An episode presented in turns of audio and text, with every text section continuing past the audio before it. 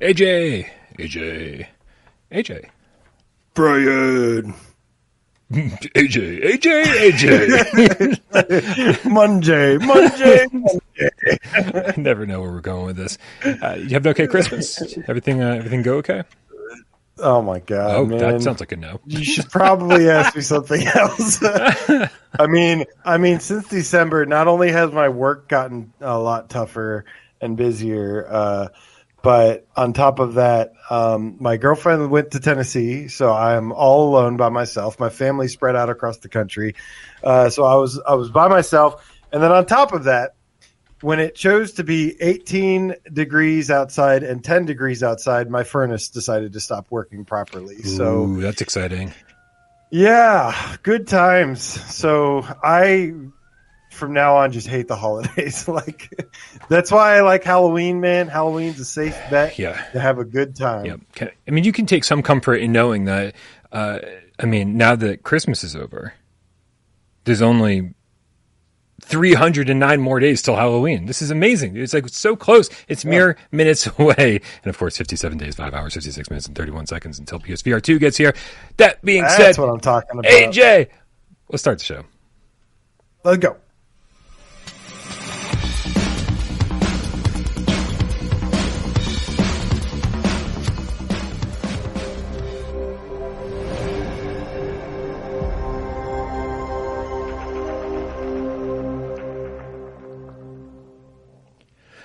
This is PSVR Gamescast Live. We film live every single Monday, Monday, Monday, West Day, and two West Friday, right here on YouTube at 6 p.m. Eastern.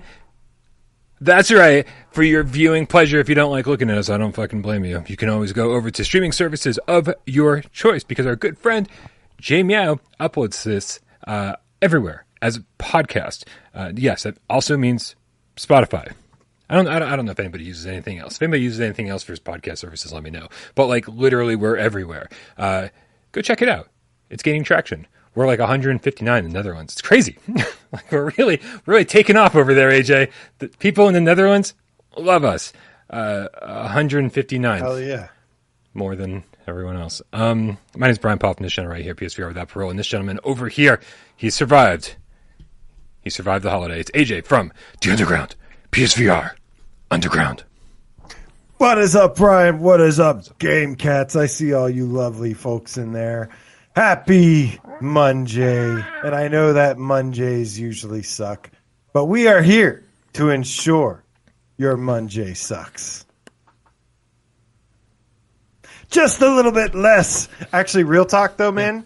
Uh, I got to give a big shout out to this community because I probably spent the majority of my Christmas hanging out with these cats. Uh, I did my Saturday night live stream on Christmas Eve. It was the final Saturday night live stream for the PSVR one generation. It was a great send off. We played such esteemed titles as Pigeon VR and and Budget Cuts and Headmaster.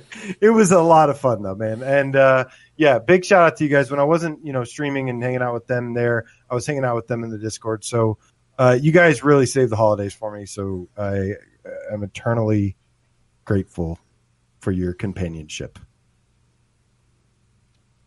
I was I wasn't here. I don't know where you were. I was doing I was doing family stuff. I was like, "Fuck you, AJ."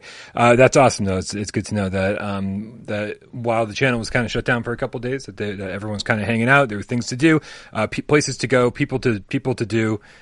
I want to be sedated. Bum, bum, bum. I don't think that's how that song goes. Um, oh, look, the alert box works again. Oh, that was amazing. I don't know if you guys just saw that. Oh, the tips are popping up on the screen again for the first time in like a month. What happened? What happened? They're- old Streamlabs, they're, man. they're back. Oh, this is exciting. It's it, it almost looks festive. I mean, electric, but also festive. Uh, and that's uh, AJ. Thank you. I'm glad. I'm glad you streamed. I'm glad you weren't alone. And I'm glad all the cats had someplace to be. Uh, Mike Blankenhorn. Just want to make sure I said that right. With the ten dollar tip says, "I've been firing up random PSVR games lately." Oh, he's he's trying to steal your spotlight, AJ. He he's he's doing the the Mike Blankenhorn Saturday Night Live streams from now on. Uh, and the awkwardness of the move controllers and just some random control screens across whatever games uh, really make me look forward to PSVR 2. Uh, it's it's yeah, it's certainly not even just old games. It's even brand new games. AJ and I are going to talk about Survive in just a second. Um, and, and man, that game is one of the newest games on PSVR, and somehow it's like they they didn't play any PSVR games while they were developing a PSVR game. Definitely one of the things that held PSVR one back. we're we're we're going to be talking about what's what's you know holding VR back as a whole, but it was certainly one of the hurdles was these these wild west of control schemes, and you know some people figured it out, but a lot of them like didn't, and that is something we still dealt with this year up until the end, Brian up until the very end, and sadly, the end's not even here. Uh, Looper, the underground game cap, the two euros, said, You forgot to mention our oral pleasure. Uh, did I really? I forgot to mention your oral pleasure. Well, you know what, uh, Looper, I'm, I'm a I'm a dedicated cat, right? I'm a good guy. I like to give. I like to give as much as I receive. I really, I actually didn't mean for that to go there. Um, but but you can't get oral pleasure every day. That's why we only do this three days a week. And if you do get oral pleasure every week, every day of every week, well, then hold on to what you got. Markio, the GameCat Dojo co-leader, with the Canadian twenty dollar tip, says, "Happy holidays, GameCats. Happy holidays. Hope everything's going well in Zenith." It is, man. That was actually one of the things that checked out Saturdays. They've got their first Christmas uh, festival, festive kind of update um, the fractured planes are now covered in snow and snowmen and presents and uh, bosses, and you go around and collect cookies and stuff. It was cool. And I saw Mark Yu in there along with some other game cats. Shout out to Marcus. Shout out to Zombie. And uh, you know I've seen Looper in there. Um, Hotcakes. Zenith is booming lately, man. You saw hotcakes, right? Saw hotcakes, yeah, yeah. Sorry, hotcakes. That's our daily hotcakes mention. Uh, he he owes me five dollars every time I say his name on the show, so I, I, like to take advantage of that. He's paying my water bill right now. Owando Kirnando. Hey, I think I said it fucking right on the first try. Owando Kirnando. That's how you say it. Giving us a little oral pleasure with twenty euros. Says whoop whoop whoop. Seven dollars. No, d- oh my god. Fifty-seven that's that's how bad my eyesight's gotten. It, like the five looked like a dollar sign, but the next one didn't. So you need, you need to eat a couple carrots. Whoop man. whoop whoop. Fifty-seven. Whoop whoop whoop whoop. Fifty-seven. Whoop. What, uh, what is fifty-seven? I'm what? Oh, 57 Fifty-seven days, days man. Come on, man. You need a somebody get this guy a cup of coffee and some carrots. what else you need, man? I had the weirdest morning, man. Anybody, anyone who's in voice in voice chat with me this morning in Discord already knows what was going on with me this morning. It was so weird. I woke up, immediately poured myself a cup of coffee, got into Discord, started typing away, started getting PSVR this week scripted. I was like, damn, it's Monday. I got to get one of these out now that the holidays are over. And I and, and there was something wrong with me, man. Like for the first time in literally, I think my whole life, I didn't want to drink coffee. Oh wow! Like I, I was just like, I, definitely wrong with the you. taste of it was like just wasn't working for me, and I, and I just like wasn't enjoying it. And I, like this, I, I, need to I need to go see a doctor because I'm like, uh, luckily I, I, have an appointment already. It has nothing to do with my disdain for coffee today. Um, so yeah, I am something's wrong. I'm drinking it anyway, but I'm not happy about it. Um, Fifty-seven. Whoop whoop. uh, and I think that catches us up on tips. All right, guys, a little bit of housekeeping. If you if you if you don't already uh, hang out with us on Discord, like I was just talking about, then you should. People, do people people hit me up in the strangest places. People hit, me up on Twitter. They go, "How do I join Discord?" I'm like, if you've ever seen an episode of Gamescast Live, we usually start off by saying, "Click the link in the description below and join us." It, it you can just you can just join us. There's no cost to join, man. Come hang out. That's where this conversation happens 24 um, seven. And uh, and of course, by the way, if, if AJ was just talking about what he was doing on his channel over the weekend. There was nothing happening on Without Parole, but if you were subscribed to AJ, you would have had hours upon hours. What was it, like a 12 hour marathon? No, how long was it really? No, it got cut a little bit short because, like I said, my furnace went out. So I've been working on that. Uh, it got cut a little bit shorter than I wanted, but it was still three and a half hours. That's pretty epic. Uh, nothing, nothing like a three and a half hour live stream to make your holidays was, shine a little bit brighter. yeah, I was freezing my ass off until I played Beat Saber, and then and then I was sweating, and then I got really cold again, like twice as cold. because now I'm wet and freezing. uh, Sinuev talks about uh, telling me I should try some Earl Grey tea with two shots of McGillicuddy's intense peach liqueur. Yeah, I, I, I don't drink anymore, Sinuev. I'm ten years sober, but um, but but I Good for you, man. Thank you very much. But I, uh, and I always keep forgetting. Like most people know, they're like, "I've been sober for 724 days." I'm like, I, I try not to pay attention to it. So I think it might be 10 years this upcoming August, or it was 10 years this past August. I forget. Um, so, but I have been thinking about switching over to tea and getting my caffeine uh, intake in a different way. So I will check out Earl Grey. Um, I've tried that so many times. It has not worked. Oh. Coffee all the way. You have to have 17 cups of tea for like one cup of coffee. But I, whatever, whatever they serve at Chinese restaurants, I always thought it was orange pekoe, but somebody told me recently that it was a different type of tea. Um, I, I love that tea. I mean, especially with sugar, but I mean, like, I drink coffee black. We're going down a rabbit hole here, and we have a lot to talk about that's not coffee related, so maybe we should keep moving. Uh, AJ, and as much as we like to thank all the people who, you know, helped this channel run, all the people who just tipped us uh, and, and, you know, keeping the lights on over here, um, there's a whole other group of people that we thank every single Monday, except for last Monday because we weren't here, uh, and for a completely different reason. Isn't that right? That is right, Brian. We would like to thank those who support us in another way by changing your name to something GameCat, something GameCat related, or something GameCat adjacent, as you and something GameCat adjacent like to say. And this week, we have two new GameCats. Welcome to the GameCat Dojo. Starting with Keith, the PS5 loving GameCat. Bing. Oh. You know, you know what the worst part was is, is Keith. Uh, Keith, what, what he must be a wonderful person, right? Because his name's Keith. I've never met a bad Keith in my life. That's not true, but let's not, we'll tell that story a different day. Um, college was awful. I met a lot of awful everybody's. Um, but but but Keith left. Uh, Keith changed his name on a Tuesday, and it wasn't even the last Tuesday. It was the Tuesday before, and he said, "Can I get a shout out on Wednesday show?" And I said, "Well, no, we only do it on Monday show, so you got to wait six more days." And then we had to cancel last Monday because. because because I was sick, right?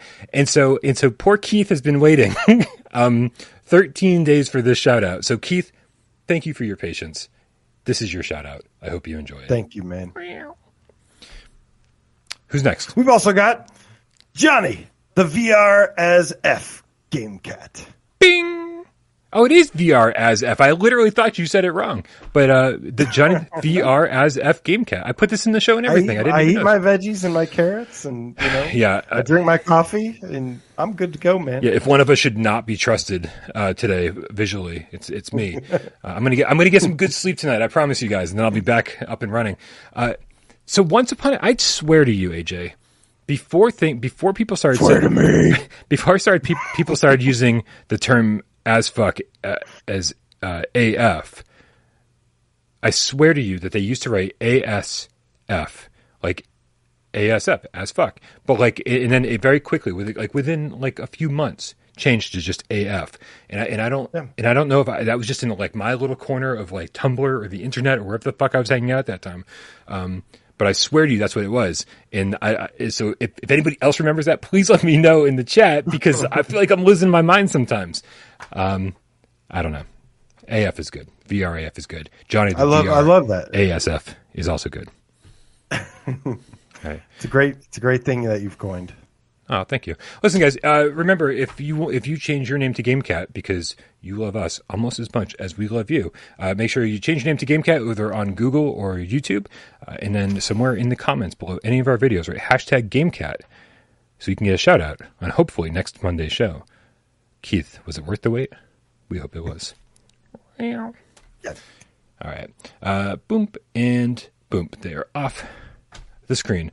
I'm looking. I'm. I'm. I'm looking. I'm looking. I'm hoping somebody can back me up on this as fuck thing. Uh, in the meantime, we got Grizzly Bear King with a ten dollar tip. Says I came here looking. Oh, I love when he does this. I came here looking for the best. What's holding VR back? Slash Tale of Onogoro stealth drop today podcast on YouTube. And that's exactly what I found. What's up, Brian? What's up, AJ? What's up, cats? Thank you so much for your generosity. We appreciate you. Never fails to impress. I- really, I really need to start reading the comments before I read them out loud, though, because you just never know what I'm going to say accidentally. All right, uh, AJ, first story of the day. After months, nay, years of waiting, we finally have uh, the cockpit update for RC Airplane Challenge. Uh, did you get a chance to play this today? I did. I uh, checked it out for a little while earlier, and Yeah, it's, it had been a minute since I um, had played RC Airplane Challenge, and uh, yeah, I actually thought it came out a long time ago, and that I just like missed it. Nice. So I was like, oh, you know, and so uh, yeah, it was cool to check it out. Uh, yeah, I actually um here can I can I do this and make this thing full screen? Mm, No, I don't know why this isn't working. All right, we might have to just we might just have to deal with this. Oh oh, is that it? Is that it? no. Oh no! Come on, mouse! Come on, mouse! The mouse works. Here we go. Okay, now we got a full screen. Um, yeah, so that's the thing is, is Reggie over Strange Games had been touting this for a long time, saying, "Oh, this is you know the uh, the base attack mode and the cockpit mode are both going to be released at the same time." And uh, and so we were waiting for one big patch to drop, and then finally uh, we got this. Was it yesterday today? Yesterday, and uh, It was a yeah, it was a Christmas drop. yeah, and um, and and I also found out that I had not played RC Airplane Challenge in a while because if you can't tell from this horrific gameplay on the screen, uh, I am all over the map, man, trying to like just just trying to even see the rings. Um, it does. I, I do think it makes things more difficult, I, which which is fine. Like I, I don't mind a little increase in difficulty to to be able to actually play inside a cockpit. Inside this, you know, each plane has its own rendered cockpit. Like a lot of work was put into this. Um, but man, the nose of most of these planes are so long that it actually like obstructs your vision more than you can even tell in this video. And so, trying to see the rings when they pop up is is way more difficult this way. Well, I got to give a huge shout out to Reggie because this was something that, you know, he designed this game with being an RC airplane game. And of course, me who complains about everything was like, I want first person. I want a cockpit. You know, that's what I want. And uh, gimme, gimme, gimme. And, you know, to his credit, he added all these cockpits. And I will say, they're, each cockpit is specific to every single airplane, every single aircraft that's in the game. Um, and it looks great. Yep. Like it really, really looks great. So, so good job on that, and thank you for doing this. Uh, with your point, though, yes, there. I think there are some planes, depending on the design. Um, there are some that the view is a little bit more obstructed than others, and this kind of thing was actually uh, pretty prevalent in um, Ace Combat as well. Some of the planes had more like stuff going on because they're trying to be like more authentic and whatever, and naturally, it's a little bit harder to see. That being said, um, this was easily like the most enjoyable way to play this for me, Yeah. uh, by far. And it, and I really enjoyed getting to look at at each and every from like the Red Baron cockpit with the two like old school machine guns and um, you know to just like the Cessna and and some of the other airplanes that I don't know the names of. Um, they all looked really really great. Yeah, they all look great. Uh, and actually, I think the game overall looks pretty great too. Like, uh, especially flying around this neighborhood, I was like, and and especially after playing some of the more recent games that have come out, gives you new appreciation for some things that just look pretty clear and have some nice detail like this. All the grass, all, just all around, and uh, the nice colors of the different houses. Uh, It just felt alive and vibrant. Um, and so I'm, I'm I'm really happy with this update. But I will say that okay, now now that we've got this, I think this was the important thing to have before the uh, base attack mode came out because I think this is the perspective everyone's going to want to play. If you guys don't know, base attack mode is going to be 16 v 16. That's kind of what Strange Games is famous for because of uh, Honor and Duty D Day. There's these huge, massive multiplayer modes, and so everyone being able to jump into a game and have like 32 cats flying around in first person VR, just like trying to take each other down and take down uh, each other's blimp and setting up turrets and the whole thing. Like I think it's going to be fucking chaotic and I think, and I do think that this had to come first. Um, so this makes me super excited for the upcoming uh, upcoming base attack mode. Which, if you guys saw the tweet that Reggie put out, he confirmed that it should be ready for the PSVR two upgrade. So not only is this game coming to PSVR two, it's also getting the base attack mode, and obviously just got this update too. So not too bad, man, for a little budget game. Uh, it, it's it's slowly expanding. It, it it could be the new swordsman. I don't It could be the new swordsman. Listen, I mean, if, if if let's let's put it this way: if everyone suddenly bought this game and like it, and there was a there's a huge sales surge uh, on PSVR one and PSVR two, I'd imagine if, if, you know Strange Games saw that a lot of work, a lot of people like suddenly were playing this and, and, and, and really into it and wanted to see more stuff, then this would get a lot more attention. Um, but the attention it was given so far, I'm very happy with. Everybody in the chat's like, even Rhodey's like, "Man, I'm getting sick watching this. It's crazy."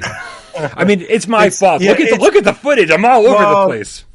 Well, the controls are, you know, the controls are definitely, like I said, they're. It's almost because you use the DualShock to play this. You don't use the Move controllers, and it's a little. It's it's designed to fly like an RC plane, so it's different. You you have to understand that it is like an RC airplane, and it controls like that. And yeah, it's it's a little different, but like I said, this was to me personally, this was a much needed addition, and uh, is very appreciated. And um, but it's still RC airplanes. It's not like some. It's not like Ultra Wings. Um, you know, it's not like Ace Combat with the HOTAS. Right. Uh, it's different. But you would, uh, but you would, uh, you wouldn't even know it's an RC airplane game. Um, Except for the That's true. flying around. That's true. Yeah, yeah. When when when the when they add the uh, base tech mode, like there's so much action. That's like the only one with like you know firing. Um, like right now, you can do like a free for all mode and fly around, and just try to shoot each other down. It gets old fast, but it's really cool. Um, Before we move on to the next thing, sure. Shades of Grey Matter, my dude, wants to know any word on whether it's a free upgrade for PSVR 2. Oh, um, that's a good question. I, I my guess is yes. Um, Probably.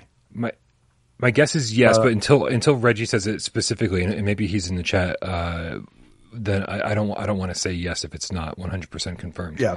So Yeah. yeah, um, yeah. Let's hope so. All right, man. Uh, well, moving on to the next story. Uh, the, uh, this has been happening a lot lately, man. Uh, we woke up today. Actually, I went to bed last night, uh, hearing that there was a stealth drop on the PlayStation Store yesterday. Tale of Onogoro, something that we'd been sort of following a little bit here and there. It had been announced as PS, PSVR 1 game. It got announced as a, uh PSVR 2 launch title. Uh, there was had been no mention of the PSVR 1 version for quite a while. Uh, and then, out of nowhere, it dropped.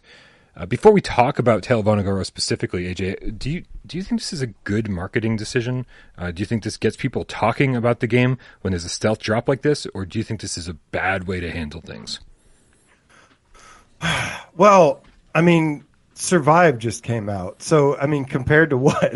like, if we're comparing it to Survive, No, you survive. know- I feel like Survive is also in the same boat. Like they they they mentioned it on their like on their Discord server, but they didn't even Mm. tweet about it. Like they, they it was it was essentially a stealth drop for everyone who wasn't on their Discord. The way I look at it, did did you say that this Tales of Onogoro game was it originally announced for PSVR? It was originally announced for PSVR one back in April, Okay. and then and then just recently they announced it as a PSVR two launch title, and they, but. They didn't mention PSVR one, and so we were like, well, what happened to that version? And then Yeah, we found out. Well, I was, yeah, I actually completely forgot about that. I was only familiar with it being uh, amongst the games that were announced for PSVR 2 launch. Um, the way I look at it is, I'm, you know, I'm kind of okay with it because at this point in this, the life cycle um, of of PSVR one, you know, we're it's on it's kind of on the way out, right? Like PSVR two is what 57 days away. Um, I'm I kind of look at this as the the positive could be that if this is what they need to do to get their foot in the door, to get their game, you know, to get a relationship with Sony, to get their game on the platform, and then, you know, a PSVR two. This if this helps the PSVR two version become a thing anymore, then I think it, of it as a good thing. But um, in general, a lot of these stealth drops, no, I don't think it's. I don't think stealth drops in general are a good idea. Uh, nor in, I, I think it hurts your chances of success on the platform by a lot. Yeah, I think unless you just happen to be a big IP already, right? Where like where everybody's social media and all of these, you know, any VR channel is just simply going to blow up at the sight of this thing being on the PlayStation Store. Unless you unless it's a Call of Duty, unless it's uh, Fortnite, unless it's Minecraft, unless it's even The Walking Dead. I mean, like there's I, very very few IPs I can think of that would uh, that would require no marketing to sell like crazy. Um, this is not one of those games. Tale is I don't I don't even know if we should go into this AJ because it like is starting to irritate me. But the description of this game says that it's a combination of Portal and Shadow of the Colossus. yeah, I don't. To be honest with you, I didn't read that. I didn't read the description. I just saw it was a new game that, and like I said, you know, is this the description that came with the PSVR two launch info? or is this just the description in the everywhere? like let me everywhere. let me look it up on Steam um, because yeah. it's everywhere. It's that the same is... description everywhere. It says, um, "Oh come on, where is it?" Oh. oh. here it is. Portal meets Shadow of the Colossus in this memorable and intimate tale. Experience communication with a virtual character in VR, developed as an adventure game for the VR age. Yeah, that I don't know. Maybe they had some inspiration from those things making it. Um, but it is nothing like those games. Yeah. Uh, uh, other than it has some bosses in it. Um, yeah, some some kind of big bosses, yeah. not not you know. But you know that being said, man, you know I, am not a big anime guy. I, I'm not usually into it and stuff. But I've been playing this game all day, and I was a little frustrated with the price, like you know thirty five dollars. So I'm like I really hate to to have to pay thirty five dollars to check this out and and uh, you know just to be able to tell people if it's good or not. But I will say I have been pleasantly surprised with this. I have actually been really enjoying this today, and even though it's totally not my thing, uh, which is uh, uh what it is, is a adventure puzzle action puzzle game. It's like a mixture of action and puzzles. Um, and uh, yeah, I have actually been enjoying this like pretty much all day. Yeah, I, I've been enjoying it too. I'm not as far as you because uh, I spent a good chunk of the day, like I said, making PSVR this week, and uh, and so and so with the time with the 90 minutes I had before Gamescast, I jumped in and uh, and and that's about as much as I got through. Um, I got to tell you, man, like it's fine. It's fine. Like the thirty-five dollar price tag, I think is is ludicrous, and unless something changes between now and the end of the game. I think I'm about 20% of the way, 30% of the way through the game in that 90 minutes. Um, unless something changes, I, this this feels like a 15 $20 game. Uh, I don't understand the $35 price tag. But they, but this is the same developer as Last Labyrinth, and Last Labyrinth had the same issue too. Oh. It, they trying to tout it as a $40 game when it clearly wasn't. Uh, and so I, I, don't know where they're getting that from, and I think that's going to be a huge barrier to entry for a lot of people. I don't see anyone buying this on PSVR one or PSVR two uh, at a at a thirty five dollar price point. Yeah, well, I I will say that I think this is a big step forward from Last Labyrinth because, and this game actually proves to me that you know they're actually a pretty competent developer. I mean, they have a long history of stuff that shows that they're competent developers, but um, and at least in the VR space because Last Labyrinth, I love the concept of it. Mm-hmm. You know, it had this kind of dark horror theme and stuff, but the gameplay was such a backbreaker for me. And, um, you know, it, it tied you to a wheelchair and tied your arms down. All you could do was look and press X to, to like do stuff. This game is nothing like that. I mean, there is, there's a, you know, you have these two guns. You're, you're carrying around this this girl on this rock who's tied to this rock, uh, chained to this rock, and you're trying to basically take down these. What are they called? Uh, oh, I don't know. Hockeys. I, I can't remember what the what the name of the the the bosses are or whatever. But there's like five world bosses or whatever, and um, it's a very it's a very unique game. And you know, I thought the same thing about Last Labyrinth. The difference is is that I'm actually enjoying playing this, yeah. unlike I did with that one. Um, and I'm I kind of uh, it, it's kind of roped me in a little bit with its charm, with its uniqueness, and because it makes it, it, it brings it together to me with good gameplay. It's kind of like a shooter, but then it's also um, it's kind of a shooter, but it it, it, it blends like shooting and puzzles really really well. And that that goes all the way up to like you know the boss fights where the boss fights are almost like this kind of puzzle that you have to solve. Yeah. but you're doing this while you're dodging attacks and moving around this this girl you're protecting um, and then you're trying to figure out you know how to solve how to beat the boss. Uh, and it, it, it works for me man. It's actually uh, it's not bad at all. Yeah, I don't think it's I don't think it's bad at all either. Um, Josh Cat in the chat says, "Is this an art? Is this an RPG or a visual novel type game? Neither. Uh, I wouldn't Neither. classify this as a visual novel or an RPG. Um, there's no RPG elements at all. Uh, the girl talks a lot. Um, there's a lot of that, uh, and if you and if you're like me, and Tale of a Fragmented Star drove you up the fucking wall, uh, and you just can't deal with anime characters looking at you and talking incessantly, and then waiting for you to nod your head, then like this game's good. that mechanic back. This game's gonna grate on you, like the, or grate on you. This was um, Tale of Fragmented Star was was was impossible to to deal with. Like it was just so grating and like there are elements of that in this and i don't understand like there's something the developer Amata they must love the idea of having like this companion in vr games that are that's doing something that you can't because that's sort of the concept of both this and last labyrinth right and so um so for as much as this game does right. I still think it stumbles and gets in its own way because they're just so insistent that there's going to be like this heavy focus on on narrative when it's like, come on, man, like this is a puzzle game. Let's just keep it fucking moving. And and, and I found myself skipping very quickly, skipping every single scene I could skip um, because I was just like, You can skip scenes. yeah, you're welcome. I didn't know that. Yeah, just hold the move button down, and after like two almost beaten seconds, the game. I've almost beaten the game. I did not know that because I probably would. The difference was, you know, I you you know I'm sure the, with the story and the talking and stuff. You know, I to be honest with you, I have been playing in the Discord and I've been talking with people while Yeah. I've been playing it. So I haven't really been focused on the story stuff. It seems like there is a little bit of a story they're trying to tell. yeah, I'm not very interested in it though. I, I've been very much just enjoying the gameplay and kind of the the puzzles of it. I mean, it's a puzzle game that I'm enjoying because it's. If I had to describe this game, I'd say it's very much an action puzzle game because that's what makes it kind of fun. It's like there's nothing more I hate than being a puzzle game, but then a puzzle game where you're literally just sitting there doing nothing, trying to figure out the puzzle. Those I hate the most. Right. And this is this is a little bit more involved. You're shooting enemies, you're dodging bullets um, while you're doing all this, and so it, it masks it a little bit better. I 100% agree.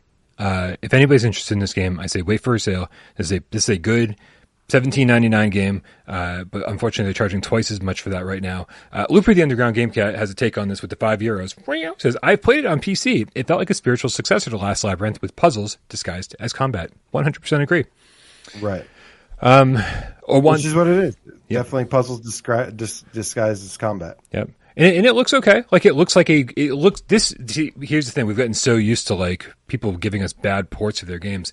This is like what I think most PSVR 1 games should have looked like. This is the visual quality we should have expected from most of those games because it looks fine. Right? It looks good. This should have been an average looking PSVR game. And I got to tell you that after all the crap that I've been playing for the last year, this looked good to me when I put the headset on. I was like, "Oh, thank goodness." Right? And but but really, this is just this is just what average should look like on PSVR one. And so it was weird to be like almost like a Stockholm syndrome type thing, where it's like I've been playing so much crap that this like to me it was like, oh, thank goodness. Like this actually Yeah. looks pretty good and it controls really well and the controls make sense. Like everything kind of works. And and and so just just doing the bare minimum around here these days gets gets a lot of love from me. Um, and so so well done, but horrible price. I wouldn't say, honestly, I wouldn't say a horrible price because it is hours and hours long and it is polished and, you know, it does look good. It's not very buggy. What's your recommended Um, price? twenty dollars. I think it's a. I think it's like an eight.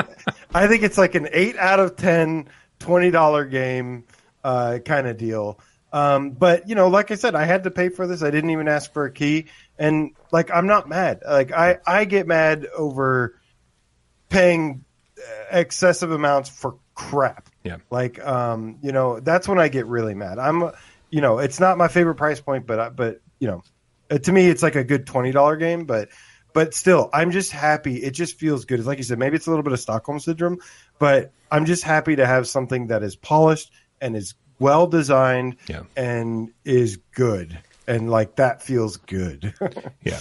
Um, and let's hope, let's hope that we get a free upgrade on PSVR two. I mean, it would be really Now strange that for it to. I will be, ooh, Yeah. that I would be super pissed off about if I do not get a free upgrade after spending thirty five dollars for this. Right. It's. I mean, seriously, PSVR two is like two months away. You're really not going to give us a free upgrade. We just bought it two months ago.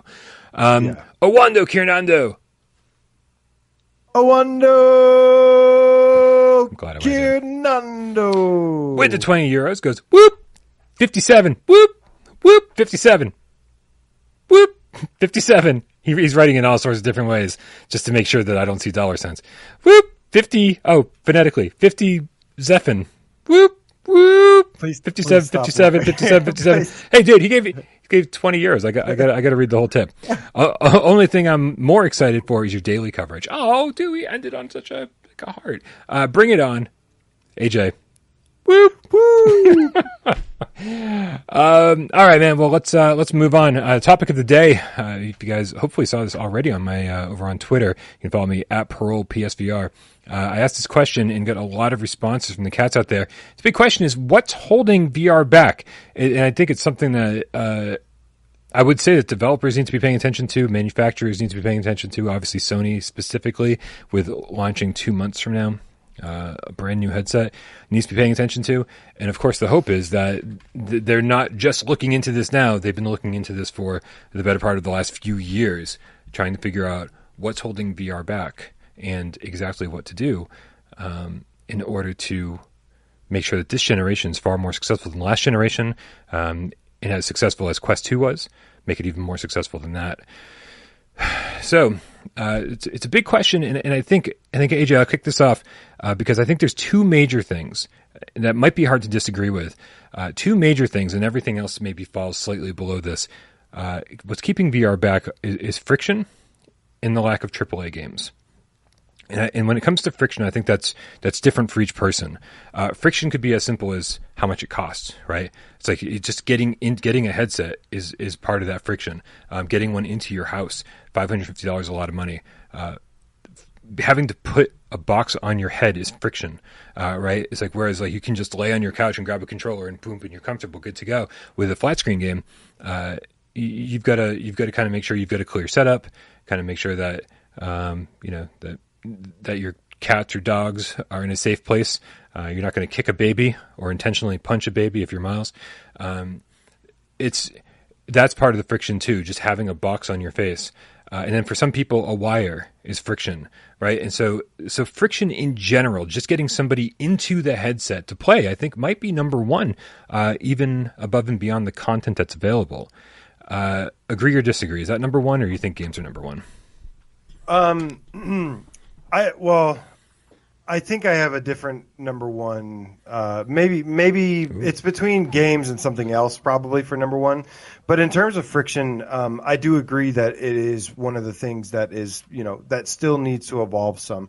I mean, like you said, uh, there there have been improvements, uh, such as you know the Quest being wireless or. Um, the the PSVR two having one cable that goes straight into the thing. It's a really long cable.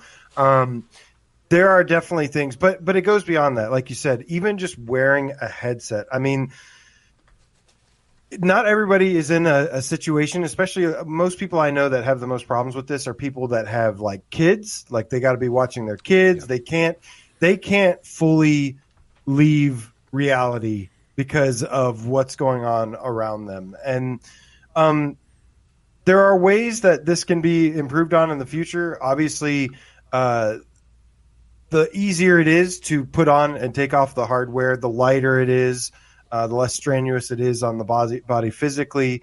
Um, and there's there's definitely ways to make it more enjoyable with while still being able to, if you need to, you know, take a peek out. We've already seen like there's like stuff like the pass through. The pass through is is definitely a big advancement with um with PSVR.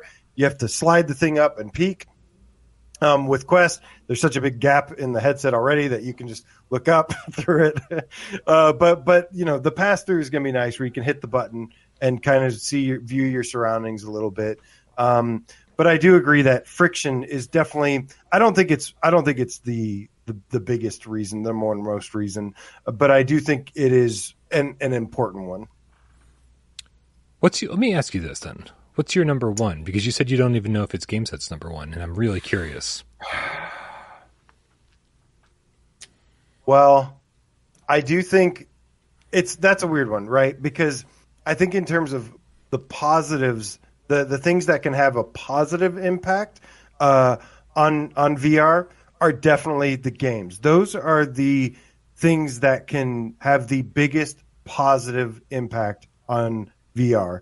Uh, I know VR has has tons of uses, tons of important uses, and you know for whether it be scientific or just entertainment. But we're talking uh, for me, I'm talking about entertainment because entertainment is really what has made VR popular and and what will make VR the most popular, more popular, and you know uh, if so I, we'll start with this one, man, because games, uh, absolutely, games are are important. Games are, you know, games and applications uh, are what get the mainstream consumer interested in VR.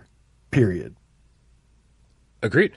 I mean, one hundred percent. Like that's why for me, like friction, friction games were number one. Like no, hands down, there was no competition. Um, because because when you look back at the library of games on on PSVR one, if you look back at the games of the library uh, on even PC in Quest two, um, if if you're not familiar with VR and you put on a headset for the first time and go through the storefronts, you're not going to see a lot of titles you're familiar with, right? Each platform maybe has a Resident Evil game. Each platform might have, you know, something on like there's a Sniper Elite here and a Medal of Honor there. But like, where's the Fortnites? Where's the Call of Duties? Where's the Horizons? Where's the uh, Uncharted's? Where's the? They just don't really exist. Um, it, it's, it's oh, there's a Horizon, but not not yet. It might be on the storefront, but it, it, doesn't exist yet.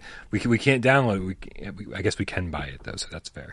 Uh, but if we buy it for a headset we don't own yet, AJ. Um, and so, and so that's that's been a huge problem so far. Obviously, like a lack of recognizable IPs, and that goes hand in hand with the lack of uh, AAA games. When it, when a game comes out and there's so much hype around it, like Callisto Protocol, and then there's no mention of VR. Right? Atomic Heart just recently said today that they're like, "Oh, we're looking into VR." You know, like we mean looking into VR. You had the PlayStation VR logo on your trailer in 2017. You've more than looking into VR, but like that's the thing. It's every time one of these big game launches, there needs to just have that PlayStation VR 2 logo there, or even Steam VR logo, or, or, Quest 2 logo, just to just to make sure that VR is always part of this conversation, so that when people talk about the Callisto Protocol, they go, "Oh yeah, man, it's like it's it's it's really scary, or it's really fun, or I love the fighting mechanics." But man, have you played it in VR? And when every single article you start hearing about that, or every single person who's talking about it, or making a YouTube video about it, is is trying to do like this comprehensive discussion on a new game, and then they break into the whole. And then I played it in VR, and it was incre- It was incredible. It was like this whole other way to play it. If you start, if people start hearing that over and over and over, like that just starts being part of the video game narrative rather than video games being over here somewhere, like that easily brushed aside by mainstream media. And that's not happening yet. But but I but I think that with hybrid games this generation, it might start happening. And so one of these problems might slowly erode. I'm looking forward to it. Yeah, there's a there's a common misconception that you know there's a lack of games in the VR space or uh, um, in particular, and you know it's definitely couldn't be further from the truth. Now there definitely is. There's a lack of recognizable IPs from people that you know people have their expectations set. They already have really good gaming experiences, and so when you when you have something like if you look at like the impact that like a Resident Evil has or a Gran Turismo Seven would have, um, or even Horizon with with with what they're doing, um, there's a reason they chose Resident Evil and Horizon to kick things off with, as well as uh, you know uh, No Man's Sky and and some other ones. But there is a common misconception about you know how strong the library is, how good it is, because there's a lot of games that people have that are outside looking in have no idea what they are or or that they exist or that how good they actually are. Something like a Switchback or, or a Rush of Blood was. Um, and I think it's super important when we talk about like you know how important it is for for AAA games. A big part of that is when when people hear something like a Resident Evil, a Horizon, a Spider Man, a Gran Turismo, a Grand Theft Auto, these huge IPs, um, Call of Duties and stuff.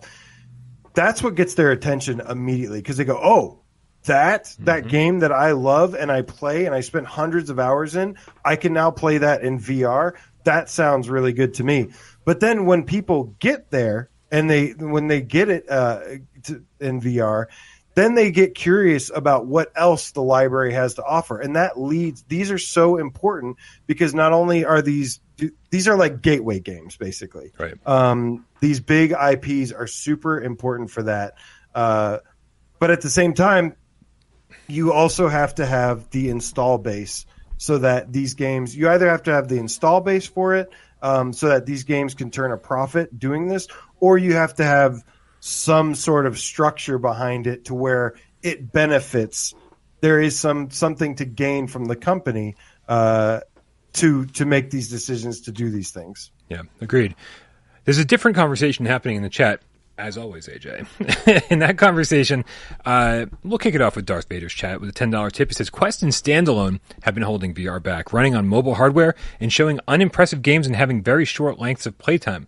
PSVR 2 will hopefully be the end of this trend. Uh, I think it's really interesting, right? Because it, because when you look at Quest in one way, Quest has done so much for the VR industry, Get, getting headsets on people's heads uh, en masse, uh, selling far more. I, I, think more than any other headset has so far combined, right? If if we believe the 10 to 15 million we units, so. we believe yes. so. So, uh, and, and so that's huge. And just and just people having a, a VR headset in their house is awesome. Uh, and then so when they hear about a cool VR game that that's that they can play, they get to they get to throw that on and check it out for themselves. Um, and the more they throw that on, the less that friction becomes an issue that we talked about. That said, I mean the the the capabilities of the Quest 2 are less than you know a PSVR 1 running on a PlayStation 4 OG. Um, and so basically, just when we were all ready to move on to a new, more powerful headset, Quest comes in with this super cheap headset, makes it afford like really affordable, standalone, makes it easy for everyone to get one under their Christmas tree, right? but then also kind of pulls us back a little bit and says, "But we're not going to move forward for a little while." And now, and now, because this is the most popular headset, all developers have to focus on this to make money. They have to make their game playable on the Quest 2 in order for them to survive. And that limits the scope, I think, of most games that have come out in the last few years, uh, and also like the, the, the graphical fidelity and, and, the immersion. So it, it's been a double edged sword. And I'm, I'm hoping, I'm hoping that, I'm hoping that PSVR 2 along with PC VR can sort of help the market branch a little bit. The same in the same way that mobile games and uh, in console gaming have branched into two very, very successful paths, right? They don't have to have much to do with each other. They can just both be very successful on their own. Uh, so I hope that there's a big enough market on PSVR 2 and PC VR where developers can create these big, you know, amazing adventures that they've been wanting to bring us for a while uh, and not take a loss on them. Yeah. I mean, it it is a fact that, you know, there are sacrifices that have to be made in order to develop for weaker hardware. And this is something that has been common for consoles. You know, this is why a Sony first party game you typically see is like next level in terms of polish and and content and and you know other things like that um, versus a third party game which not in every case but in many cases like there's usually some versions that uh, are messed up if not just the game fundamentally is messed up because it's had to compensate for all of the available devices, all the popular devices, um, and develop be developed for the lowest common denominator. And yeah, that hurts games typically as a whole. Um, and yeah, I've always considered Quest kind of like a necessary evil. Like it's advanced the tech, it's it's gotten it on more people's heads in many ways. Um, and you know, it, it's done a lot of positive things for VR, but then but then it's also had an impact on the software that's being designed behind it. It's not necessarily the the the tech or whatever it's done in that regard. It's it's more about what it, the effect that the long term effect on the software, and that's why we're seeing a lot of uh, a lot of games that you know when you're investing five hundred and fifty dollars into a headset or more, um, you know you want you're doing that because you want a true like next gen feeling experience, and you know there's some games that are trying to make up for it a little bit by being like enhanced versions, you know, and that's going to help some. Um, but uh, you know, as you see with like the attach rate with the Quest and stuff, like in the long run, it, it does it has these really healthy bursts, especially like around the holidays and stuff. Um, but then in the long run, when they're not releasing games for the platforms regularly, and you know, there's that that hype kind of dies out a little bit. It, it the whole platform is not benefiting. Just a few select things at best are benefiting. Yeah. Um, and it's just the the the um, what's it called? Like the negative return or whatever. Uh, Dim- dimin- of diminishing returns. Yeah, there's a lot of diminishing returns, right? Um, and and that's kind of what we've seen happen. Owando Kernando in the chat with the 50 euros. Someone's keeping the lights on today. Says hybrid games in quotes, is how PSVR 2 will sink or swim. I fully believe Sony will be bringing some sort of related thunder at CES, like some sort of incentive program for developers of the most popular PSVR games or something. What do you think? Uh, that's an excellent question. Uh, I, I mean, first part first. The uh, kind of the easy part. Hybrid games are definitely the future. Um, until VR becomes this you know, until until PlayStation VR two can sell hundred million units, which is like you know not happening this generation. Uh, so potentially PSVR three, maybe we'll get there with that. Who knows? Maybe not even. It's we need hybrid games. We need games that we we need games that are flat screen games that are playable in VR um, and and don't and don't make any sacrifices visually, and only add to the experience by making them more immersive. Get a couple hands in the game, be able to reach out, open doors physically, open drawers physically, and just be able to like really feel like you're in that world. And that's and that's the only way big AAA games make sense this generation to the point where I'm like, Sony's obviously taking a loss on Call of the Mountain. Like, obviously taking a loss, which is probably why they're making it mandatory for the Japanese audience to buy it with every headset because they've got to be taking a loss. There's no way you can make a game that's a, a, a AAA uh, a AAA uh, first party game that is specific to VR that that is exclusive to VR. If they had made like um, Horizon uh, Zero Dawn and they just, they'd gone in and kind of reworked some of the elements and, and made sure that it was playable in first person VR. Um, I, have been like, yeah, that makes sense. They probably spent like you know five ten million dollars making that happen. You know, dedicated team working for a year or so just to make sure it's all up to par. But that's nothing compared to the tens of or hundreds of millions that games probably take to make over there. Uh, I have no idea how much it takes to make a Horizon game, but I'm going to guarantee Call of the Mountain will take a loss. Yeah, the the hybrid model approach is we've said it before like the best chance that VR has for for like AAA games and stuff because you know non VR will will get it'll still be a non VR game so it'll get some sales there. And then um, you get a console quality VR game on in, in VR and that is super important. That's what people really really want. Uh, like you know indie titles are important as well. Um, and but those do tend to be more like in between like you enjoy those in between the big you know right. big titles or something you know? And um, i really think hybrid is the best of both worlds. It, it you know flat screeners people that just can't play vr can't do it or whatever for whatever reason they get theirs and then vr gets something that is of that quality uh, as well. And you know, like you said, it's it's interesting because you you said you know Horizon Call the Mountain is definitely taking a loss. You know, I think it'll it'll make it up over time, mm. but that's that's part of the reason I think we haven't seen huge announcement after huge announcement after huge announcement because I I actually as much as I criticize uh, what in the way that it, it seems sometimes on the surface when you when you dig a little bit deeper you you do start to see. At least I have. I feel like I've started to see some some reasoning behind the way things are happening and evolving yeah. the way they are, because you do want at the end of the day you do want a big install base when it comes to releasing a big game that is that you have huge investments in. You know things like things like Resident Evil Four that have been announced uh, to have PSVR two support. If if it is the full campaign, it actually makes complete sense to me that they kind of backtracked on that a little bit and they said no. Just like how they waited for more PS5s to to go out in the wild, they also need to at some point allow enough time for more headsets to be out in the wild as well.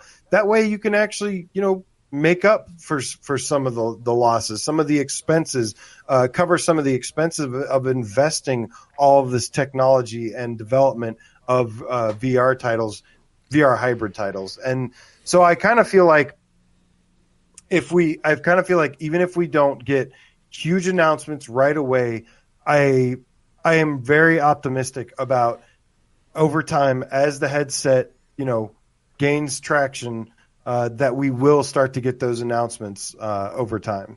Yeah, I, I, absolutely think it's going to take a little while for us to. I don't know. Again, I don't know if Sony's ever going to start using the term hybrid game, uh, or if they're going to come up with something that's a little bit more snazzy, something that has a little bit more, uh, you know, commercial appeal to it, uh, or they might just never say anything, and it's just part of the plan behind the scenes. Um, but, but yeah, I mean, you know, it's it's so funny because we're we're we're still despite the fact that everyone's pretending like you know the pandemic's over it's not right? There's still studios are still working from home and a lot of studios are not going back to the office period. And so they're still like trying to figure out how to make all this stuff work. And so that's why like that's why certain games haven't been talked about for a while. That's why certain games had kind of a messy release.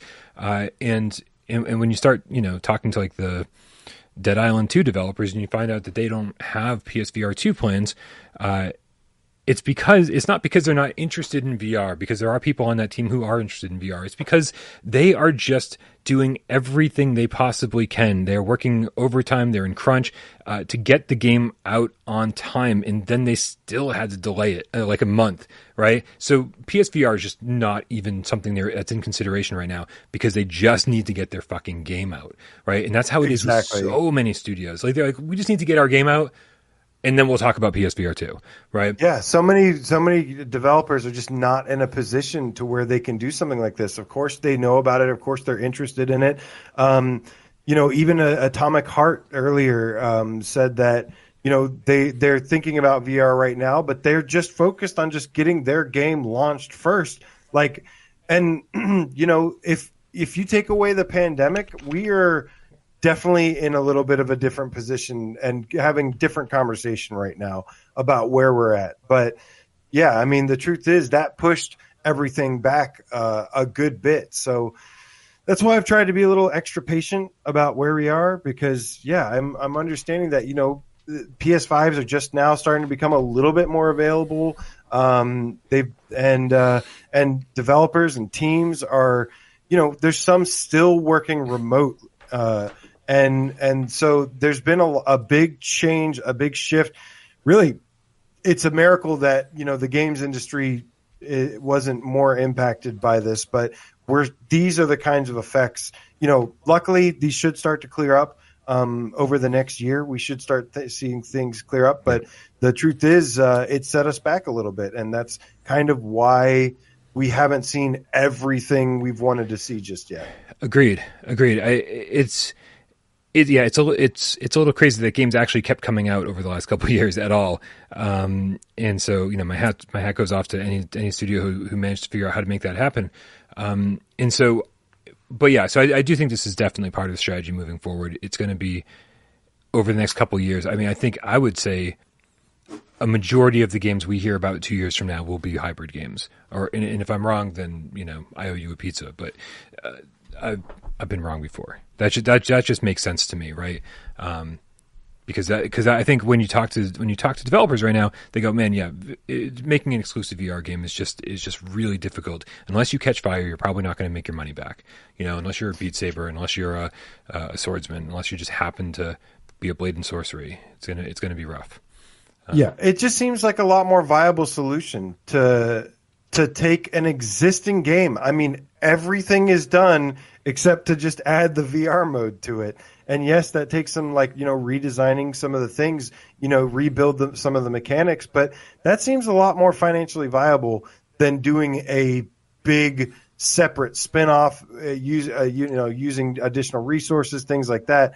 Um, when you already have the game is like done and right. ready and and finished, and then you can retool that versus having to just borrow some assets and then create something completely new from the ground up. Yeah, agreed, agreed. And, and honestly, oh man, dude, like we talked we've been talking about hybrid games for quite a while now and I was and I was just about to hop over to Twitter here um, and, and, read some of the cat's comments but I do want I do want to say something uh, and, and, which hurts me a little bit I I, ha- I haven't watched really any other YouTubers for a while I haven't watched any mainstream gaming media for a really long time like I haven't been paying attention to what's happening out there right and so today while I was eating lunch I was like you know what Kinda Funny had their uh, 2023 games prediction episode or PlayStation prediction episode of of uh, a PS I Love You, which is their PlayStation podcast. And I was like, "Oh, this is good. I haven't. I love Greg Miller. I haven't seen. Oh, and it's Blessing Adeoye Jr. That's awesome. What a great duo. I'm gonna really enjoy this." It was painful, man. They had a 15 minute conversation about how PSVR 2 could be dead on arrival, and and do you know and do you know why? AJ, do you know why? I mean, other than the fact that they've been saying this for like a year. Greg, during the stream, Greg was scrolling through the PlayStation Store, looking at the available titles. And he's like, "Oh, Horizon will keep people interested at launch, but then what else is there?" And he's like, "No offense to Cosmonious High." He goes, "But are people buying a PSVR two for Cosmonious High?" And I'm like, I mean, when when you look at somebody who's not super into VR, again, this is really on Sony. So once Sony better have a good plan to kick off their marketing in January uh, and uh, and update their PlayStation store and fucking figure their shit out. So when somebody clicks on PSVR two and sees a list of games, like they got to see all the games coming to PSVR two because this is going to be the metric that some people use in order to make their purchasing decision right? Yeah. And you're gonna but there's nothing coming. Somebody that's like, you know, not very informed on it. I mean, for as much as they know about VR, they they still yeah, don't still know fans. a lot. Yeah. Well, it's not that they're not fans. I mean, they've said that they are fans. They've, they've shown that they're fans. It's just they're they're not dedicated to it. They don't really care about it, and yeah. you know, they don't really have any investment in it. Let's just say. Um, they're waiting for something to come along to grab them versus them going out and finding something like the real VR enthusiast does, um, which is you know do the research, find out what is what is good right. and whatnot. Um, or just go watch Without so, Parole for a couple hours and you'll be all set. Yes, um, but yeah, I mean he's not entirely wrong. I mean if you're if you're no. going to the library and you're seeing you know Cosmonious High and and stuff, yeah, these are not reasons to invest a five hundred and fifty dollar headset right. in um, into. You don't go out, and that's why we say the hybrid titles, the AAA titles are so important because those are the reasons you purchase a headset, right. and um, and the other stuff is kind of just filler. So, like I said, though, I th- those things will come in time, no doubt. Mm-hmm. Um, but uh, I, I almost feel like they're doing a little bit of a of a soft launch with with PSVR right now. I mean, you know, to have Resident Evil Village, you know, they didn't wait to play Resident Evil Village like we did. We are have still been dying to play that game, but hell, did everything to hold off. Well, I mean, quite frankly, I wouldn't have played it without VR anyways. But, um, but like, yeah, I've been I've been definitely holding off, the, you know, doing complete media blackout because yeah, I'm going to get to experience Resident Evil Village in. uh in in on PSVR two, and it's going to be absolutely stunning. That is a AAA hybrid title. I'm going to get to play one of my favorite games of all time, No Man's Sky.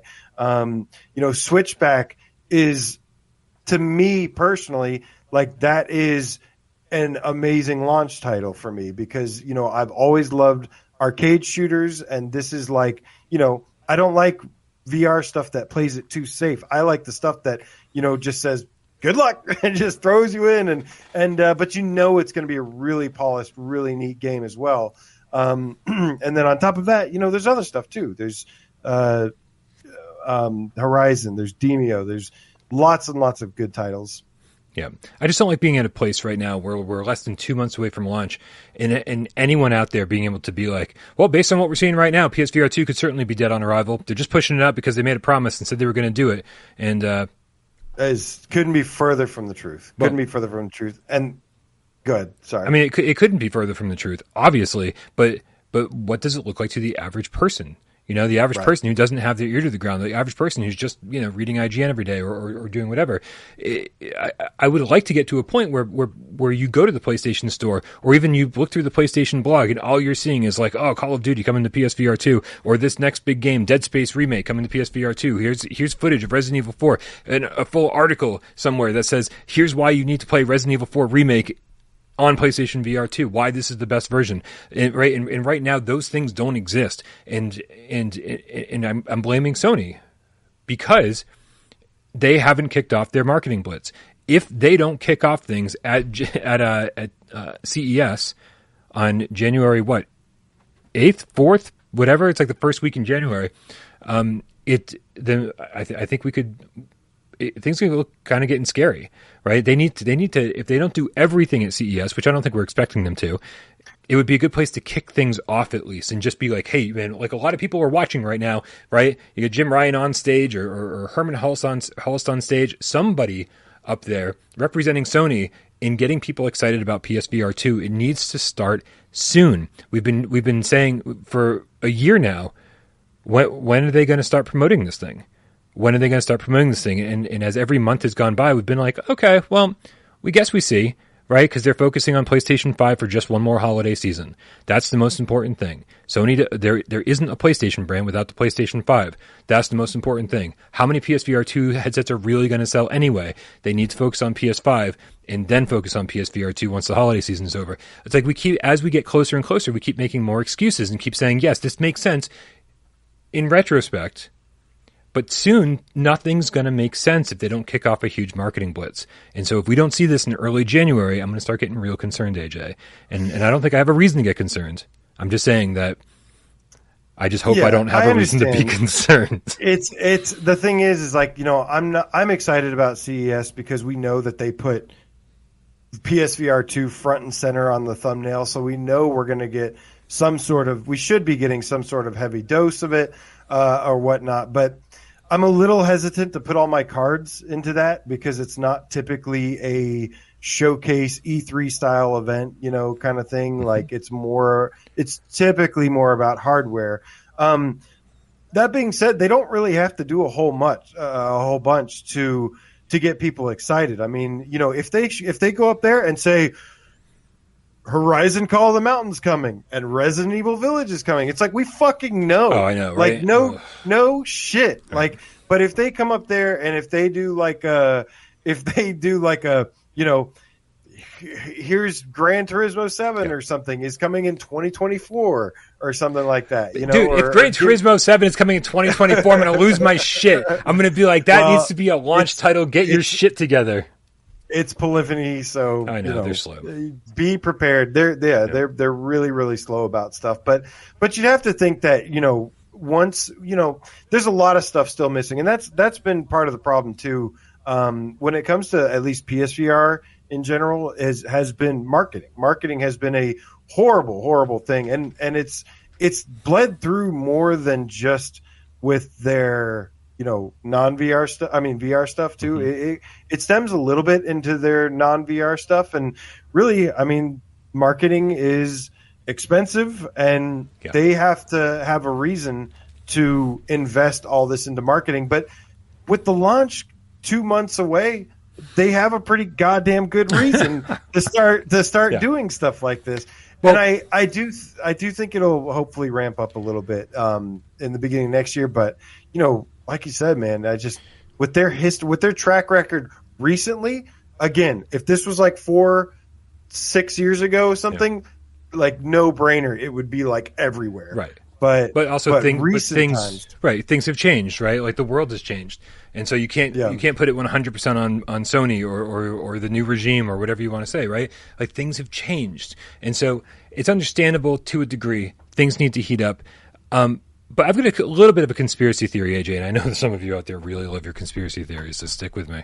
Um, E3 is all but gone, right? Like E3 doesn't seem to really even exist anymore. Um, I, I, would be shocked if we got anything substantial from an E3 next year. Um, Sony sort of pulled out of all of these different trade shows. They don't attend Paris Games Week anymore, or Tokyo Game Show, or uh, or I mean, CES was the last time we saw them on a stage, I believe, like representing Sony themselves. Uh, yeah. And so here we are, a full year later, being like, oh, well, this is the next. So, in the absence of an E3, I mean, all we really have for the big tentpole events now are Geoff Keighley's things, the Summer Game Fest and uh, the VR Game Awards, and not the VR Game Awards, the regular Game Awards that have VR games in them, the regular Game Awards. Uh, that's it and those aren't like really doing the trick. Like that's not a place for like everyone to come together and be like, here's all of our new games. Now, if you were CES and you saw this kind of like opening hole in the market for for these trade shows, wouldn't you want to just bolster your existing show and say, hey, let's let's become the new E3. We can be electronics right and games, and we can be everything to everybody. And if you were CES, wouldn't you say, "Hey, Sony, you want to partner up?" And so Sony's pulled out of everything, and then used CES last year to be their big event, and then it seems like they're using CES this year to be another big event. Sony could be the ones to be pulling games into CES big time. I think that's my conspiracy theory, and I'm and we'll be paying close attention first week of January to see if that becomes a thing or not. Yeah, it'll be interesting to see what they, you know, like we said, we already know that PSVR 2 is going to have a presence there. And um, Old Newbie pointed out that, you know, the VR is not the easiest thing to market to people looking from the outside in right. without playing it. And, you know, there's been a couple things that have been changing recently. And even Shuhei Yoshida was on a, he did an interview with uh, PlayStation Access recently where he was talking about that CES, uh, the, the previous one, and he said it was like you know it was so great that these conventions you know this was the first time that sony has had a uh, presence at a convention because there's been you know they're coming back now that he just said oh he was talking about how good it felt again to to physically be there on locations interact with people get people to try the hardware. And that's going to be a big thing too is uh, we've seen well, when the since the pandemic, they've kind of had to resort to these more digital showcases, PlayStation blogs. You know, E3 is gone pretty much, and uh, and so they've had to convert to these, and it hasn't been as fun, exciting, traditional, whatever you want to call it, as as things originally were. The hype machine that they usually were, yeah. but um, this is definitely a great opportunity for them to kind of. Uh, to showcase this thing a little bit, let people play it. We've got our very own uh, Wes that will be on site, and uh, you know he should have an opportunity to play PSVR two. And um, but beyond Wes, who you know we already know is like uh, all over it, you know, to get people that otherwise maybe not be, you know, people that are curious, people that have not um, had the chance to experience VR at all uh, to get that headset on them, or or people that are into VR or like only have a Quest. Imagine if you're if you've only played a Quest 2 wireless and then you put on a fucking PSVR 2 right. and then you're like blown away and you go, "Oh god, like okay, I see the difference. I see why you know what the difference is here and why this is a awesome product. You've gone from a PSP to a PlayStation 5 like that. Yeah. Yeah. All right, I got a, we got a few tips to read, uh, and then we're going to get into his Twitter comments, and then we got to get moving. Uh, so let's see here. Tips come from genetic. I'm sorry, game medic. me. Listen, on a day that I can't see very well, genetic blasphemy. This is just fucking with me. With the five dollar tip says I continue to see and hear people saying they're getting a PSVR two as their intro a lot including Quest yeah. 2 people on Alvo, Reddit, in No Man's Sky, Reddit, Resident Evil 8, and Gran Turismo 7. Um, this is, yeah, this, this, is really reassuring. It's really reassuring that PSVR 2 is going to be the thing that gets people into VR rather than Quest, right? Just pe- people holding out saying, well, I already have a PlayStation 5. This looks really fucking cool. What else can I do with this machine? Yeah, I've been seeing lots and lots of people lots of people online just saying like you know this is their first entry into VR and I'm just like oh my god, like, like what? I mean, between you know, like PSVR and and Quest are perfectly fine jumping off points, but holy shit, like you are going into some really high end VR. Uh, if you're just starting with the PSVR two, that'll be really interesting to see. I mean, just think about how how our minds were blown with PSVR day one. Could you imagine playing VR for the first time with VR two? Oh my goodness! This is way better than Lawnmower Man. yeah, I watched that recently. By the way, doesn't hold up as well as I'd like it to.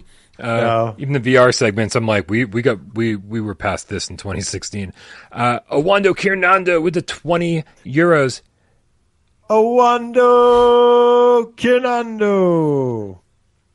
Look what's look what you made us do. I damn near jo- jordled in my shorties. Shortles. I'm telling you, man. Telling you. I need a bigger font. I'm getting old. I damn near jordled in my shortles when I saw the switchback reveal. I think CES is going to calm a lot of nerves.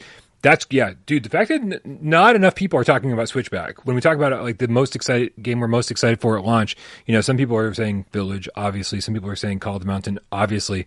Dude, Switchback is the game we never should have gotten. This game should not fucking exist. With what happened with Supermassive Games, uh, we just never should have heard from them again. And, and if we did hear from them again, it certainly wasn't going to be in the VR field. So when they kept making games after, you know, after the PSVR one and just over on the flat screen games, uh, it was it was promising. But even those games weren't getting like the best reviews.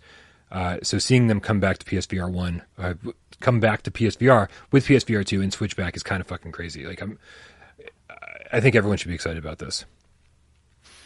Yeah, it's I'm it's one of my definitely one of my most anticipated games. I mean, like I said, the launch lineup for me uh, it means a lot. There's a lot of really really good stuff there, but um, yeah, but I am hoping for some more, you know, even if it's not launch games. I mean, I'm cur- that's the thing I'm curious about is like, are we going to actually get more launch games announced, and and are they going to be like like triple A games? Like like a like I said, I keep referencing Gran Turismo, but you know something like a Gran Turismo, something like an Ace Combat Seven, where people are just like, whoa, like that is huge. Um, you know, that's kind of what we're work we're, we're, we're we're looking forward to, but yeah, no idea when that's going to actually start popping off like that. I, I, um, I feel like we, I feel like there's a lot of holes still left to fill in 2020. Yeah, there are. Um, All right. of, sorry, I'll just, I'll just go back to my, my cave oh, now. my goodness. Mm-hmm. but yeah, some of these other comments actually, uh, dreams. own Jimmy Bowers, uh, uh, had some from the developer perspective some some good insights too as to some of the things that are holding VR ooh, back. Ooh. Are we going to Twitter? Here, I'll bring up Twitter. Yes. I thought you already were on Twitter. Uh, no, that was a donation, wasn't it? I mean, I was on. I mean, dude, it was, hmm. twi- I brought up Twitter like 30 minutes ago, and we never actually got to it. Um, but yeah, well, we're, I, we're ready. You know, I, I still have like, yeah, I mean, I still have a huge, yeah, like do. I said, possibly one of the biggest mm-hmm. uh, things that are holding VR back. Maybe it goes along with friction, but but we'll get to that after this. Um, I want to I want to hear what what the people had to say. Um, and uh, Jimmy Bowers, like I said, from from over at nDreams, our good friend over there, um, mentioned something that I kind of think thought about, but but it's you know he reminded me, and he brings up a good point and talking about short developer cycles uh, and investors. Mm-hmm. Um, and yeah, that is one of the things too that we, you know, we tend to see with with VR, especially PSVR, uh, and even Quest to some degree, is that it's it has had a little bit of trouble maintaining or retaining investors and uh, getting investors uh, excited and um, it, the thing, some things like uh, that's one of the good things that that came out of the Quest 2. Like there are plenty of good things. There are a lot of good things too, but but one of the big things that I think Sony had mentioned themselves was that um, whenever there's a new product, whenever there's something like that, especially with the the marketing push. I mean, Quest has done a good job with their marketing. No no question Huge. about it. Yeah, um, crazy. They have done a really really good job with that, and um, you know but that gets that gets investors excited. That gets more people. Uh, that gets more investors involved, and that has actually helped kind of keep VR alive because unfortunately, within the last year or two, like VR has kind of been on life support a little bit. Like, I mean, it's it's it's tried to become a mainstream product for for decades now. Um, and the good thing is, you know, what we know is that it's finally in a place where it has an opportunity to actually become a mainstream consumer product and um and yeah and and luckily uh you know he did mention though that the it is getting more traction when, when it comes to like investors uh, I, I don't mean to I'm, I'm butchering his tweet here um, he says up to this point it has been investment and short dev cycles and project budgets all three will improve with higher adoption rates and trust in VR's longe- uh, longevity. And we're already seeing that over the last 12 months. A lot more money coming into the space, which is very good news. So, while pointing out what has you know been holding VR back a little bit, also has a little bit of optimistic twist with it. Yeah, and, and I do think that with with every single thing that we've listed today, with every single critique that we had of VR, for every single problem that uh, we've had uh, in that's in everything that's kept VR from becoming more mainstream. I also think that with PSVR two and, and not stopping at PSVR two, obviously, with every iteration of VR, uh, those things are going to get better and better and less and less of a problem. Uh, so I, I, think Jimmy's right, and, and I'm glad you stopped butchering his tweet because yeah, Jimmy's a nice guy. Read, Don't butcher his shit. yeah, I should have just read it directly. Yeah. A lot, a lot of people in the chat are saying, or a lot of people in the, this, these tweets are saying a lot of the same things. We're talking about hybrid games, talking about AAA games. Um, Mike uh, here, Saber, Saber at Saber the moment, very nice. Uh, says expensive barrier to entry and so many games that feel like short experiences rather than twenty plus hour experiences. Um, it's funny too because you know, like we, we talk about so obviously the cheaper a headset is, the more people are going to buy it. I think that kind of goes without saying. Um, but it's funny that he mentions games that feel like short experiences because we've we've talked about games we need AAA games, but even indie games, I feel like indie games even back in the day, you could still have 20, 30, 40 hour long indie games, right? Uh, maybe not so much in the VR field, but but just in general. And we need more of those, right? Game instead of these games that you play for 90 minutes to 3 hours or 4 hours then they're done.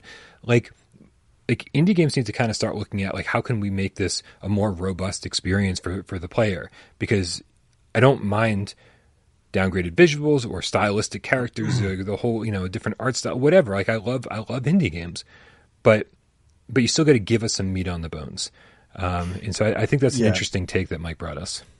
The execution, yeah. I mean, indie games are, does not mean the same thing that it used to mean, you know, 15, 20 years ago. Back then, yeah, indie games were these really limited things. And it, when it comes to VR, it kind of has like restarted like that. Like with flat games, you can have indie games that are like, you know, first party quality and stuff like that. Um, you know, Kena Bridge of Spirits is a good example.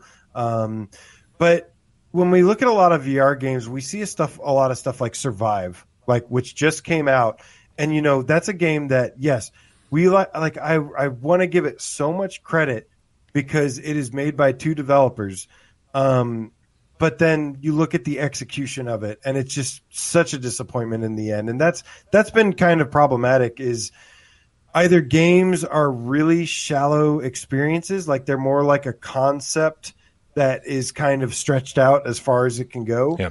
Um, or there's developers like the Survive developers that really try to bring a console quality experience, a full fledged game, but then it's just fucking broken and like doesn't work and has all these sorts of issues and and just is ultimately disappointing. So um you know, yeah, we're we're not to the point to where independent developers um, there's been a couple, I guess, a couple exceptions. Stuff like Beat Games uh, that made Beat Saber. You know, they're they're kind of a an example of one uh, of, of, a developer, indie developer that has hit like mainstream attention. Right. Um, right. But we don't have enough of those. Right. They're yet. the exception rather than the rule. Right. Like. Right. Again, I, I, I, said Blade and Sorcery. I said Swordsman. I said you know Beat Saber. Absolutely. But the, but I mean you can count on one hand the number of like truly exceptional indie games, and, and I shouldn't say exceptional. I should say truly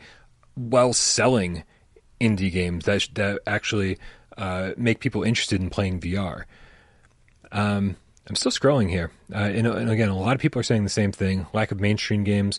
Uh, what What are your thoughts? Uh, Dodgers Gaming Corner at Dodgers Gaming uh, mentions motion sickness.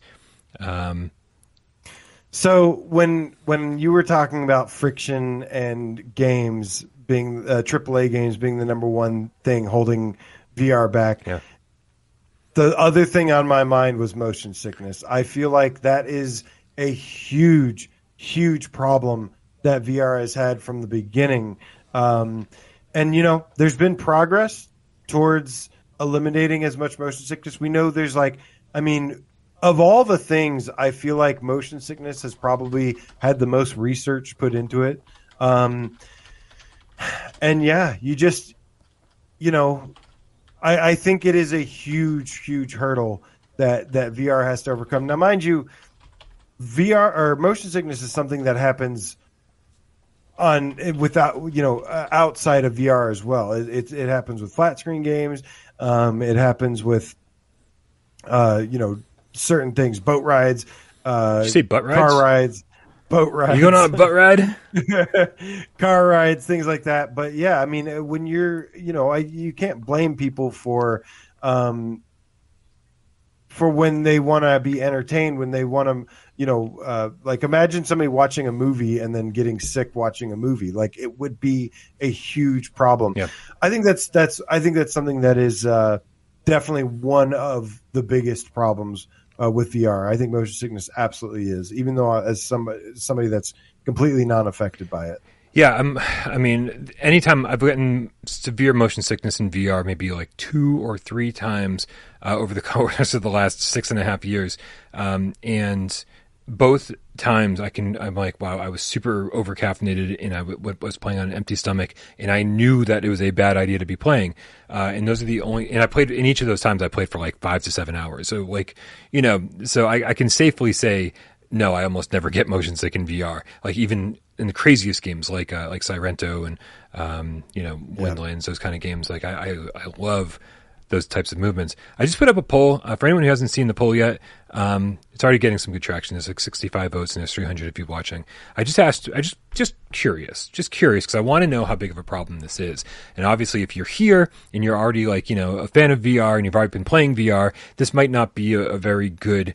Uh, vertical slice. We might not be getting the most accurate representation of the gaming populace, um, but just just starting the poll off. We're, now we're up to 70 votes. 62% of you have said almost never get motion sickness. 63 now, uh, and sometimes has 25% of the vote. So free, there are t- currently 11% of you right now saying that you frequently get motion sickness in VR. We'll come back to this in a little bit because I want to see how this changes as more people vote. But I'm very, very curious to see how much of a percentage uh, of gamers out there are, are, are dealing with motion sickness because it's it's not the kind of thing that pops into my head immediately because I don't get motion sick, right? Like if if I if I was missing my left hand, I would be like the thing that's keeping me from playing VR is not having my left hand. But but I, since I have my left hand, I never think about what an issue that would be if I didn't have it. That, I'm explaining why I don't think about motion sickness when it comes to friction. But man, I would miss my left hand so much if I didn't have it. Shout out to everyone out there missing their left hand. Righties, I'll get you tomorrow. Uh, so okay, well, let's keep let's keep going through this. We got a, we got a, we got a few more cats to uh, on, on, this Twitter uh, this yeah. Twitter response. Um, Fragile says the lack of family friendly platformer games. That's, I mean, that's, I mean, it's, it's, so interesting. Some of these responses, right? I think some of these responses aren't uh, are more like, what do you really wish VR had, and not what do you think is keeping VR back as you know from being mainstream. Although let, um, we can examine this a little bit more. He said, I have kids that love VR. As a father, I don't let them play uh, a majority of VR games. Uh, what, but when games like Lucky, Astrobot, Moss come out, I'm all over that. So, I mean, I can understand that, right? I do have a, I do have a friend that um, has some kids, and yeah, they love Astrobot. Uh, I know they like some other things too, but but I know like Astrobot is a oh Moss and Astrobot like they are big big fans of that. But the problem is, you know, kids kids can't usually afford a VR headset or go out and buy one. I mean, True. really, the truth is here that the the people that you know that's it brings up a couple conversations actually because it's a little bit part of the friction, it's a little bit of the accessibility, um, but yeah, at the end of the day, the VR generation, I think, typically skews a little bit older um, because of some of the the price tag and the investment needed and and things like that. That is the advantage of having cheaper VR is that you know it can be more of a of a Christmas present style gift or something. But but you look at you look around, you see the kids getting PS5s these days. So I and like you know really really young kids getting PS5s. It's not really the price tag that's the problem. But yeah, It's not. something that they're interested in, something that they not only interested in but can play and enjoy. Right. I, I think there's there is an interest level problem. I will say right now with consoles and kids. I think kids growing up right now are like so uh, into like mobile gaming, like they want to play on their phones, they want to play on their tablets, they want to. Uh, you know, and, and and they want to play in the most convenient way. Kids love convenience, and I, and I think what you are kind of raised on is what you kind of keep playing to a certain extent. Um, you know, I, I know that when I was growing up, you know, my I, I didn't have money for a computer, a Commodore 64, Nintendo, right? Anything my, my dad bought, because my dad was the big gamer in the house, anything my dad bought, we would play on, right? And so, and so whatever was around was sort of like, like the genesis of, of what I would continue to play, right? And so if there is a VR headset in the house and there's a reason for kids to play it, like kids don't seem to really like VR. But if but if you've got games like Astrobot and Moss uh, and Lucky's Tale, and, and your your your parent allows you to play their VR headset occasionally, as those kids grow up, they might want to you know, in in their eyesight finishes developing and all of that, they might be looking to get their own VR headset, right? And so kids that kids that play you know, mobile games might keep playing mobile games, sirens on my end, but kids that grow up playing VR games might continue to play VR games. And that might be one of the many ways, like the many ways we need to look at to see how the market needs to expand. We know that VR is not going mainstream tomorrow, but it might go mainstream in the next decade. And over the next decade is when a lot of those kids who played VR when they were little grow up and go, oh my God, look at what VR's like now. I need this. Yeah. Um, I think that the two most common things I'm actually seeing from from all these things is lack of AAA games, Yep. um, which I absolutely agree with. You know, like I said, I love indie games, um, but you know, if I, I I like big indie games too. You know what I mean? Um, you you look at the difference that something like uh, like Resident Evil Four and, and had like you know, it's I don't know if that like if if they announce that the the Resident Evil Four remake, if they announce that that is going to get PSVR two support like for the full campaign, like I guarantee a lot of people will probably freak out about that and and get pretty excited. Um, some of that could be a little bit hindered by the fact that it's already being remade flat screen. Um, maybe people don't want to play it again, but who knows? Maybe maybe they would also be really excited. But that's why I said something unique, a little bit more unique, like a like a Gran Turismo, like a Spider Man.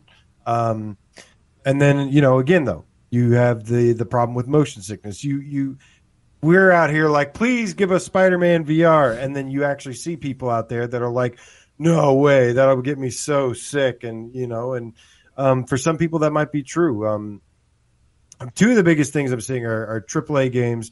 Uh, people are mentioning the price. I mean, which you know makes makes sense. It's it's definitely a luxury item at that kind of price. Which gaming in makes you think- general kind of is at this point. Like gaming's just so expensive.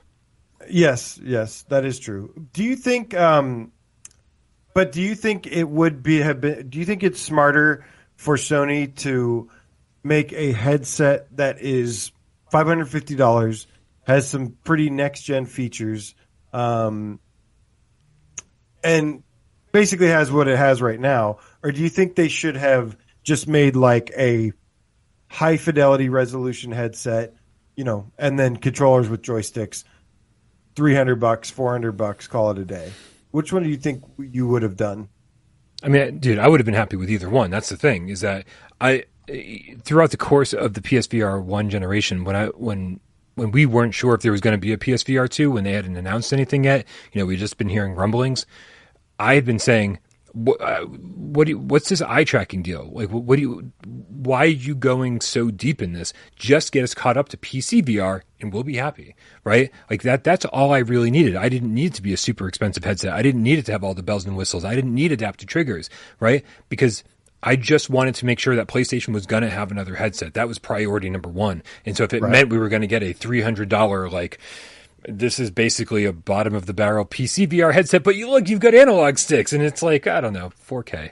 It's like I'm like I, I would have been pretty happy with that because I knew the quality of the games, uh, the games still would have been great, and so, it, but but to you know what the thing is, is I've, I've already conceded to the fact that I'm spending five hundred and fifty dollars. I've already conceded that this is a very top of the line headset that when when I finally get into the games and feel the rumble in the headset and I feel the adaptive triggers, I'm going to go, yeah, this is worth it. And I probably won't need to buy another one for six years, and, which is yeah. which is really the best part about this. It is uh, the way. Yes, they could. I mean, it would have been a smart. It would have been smart for them to, um, you know, make a very inexpensive headset, but it also would have presented the problem of it aging very rapidly.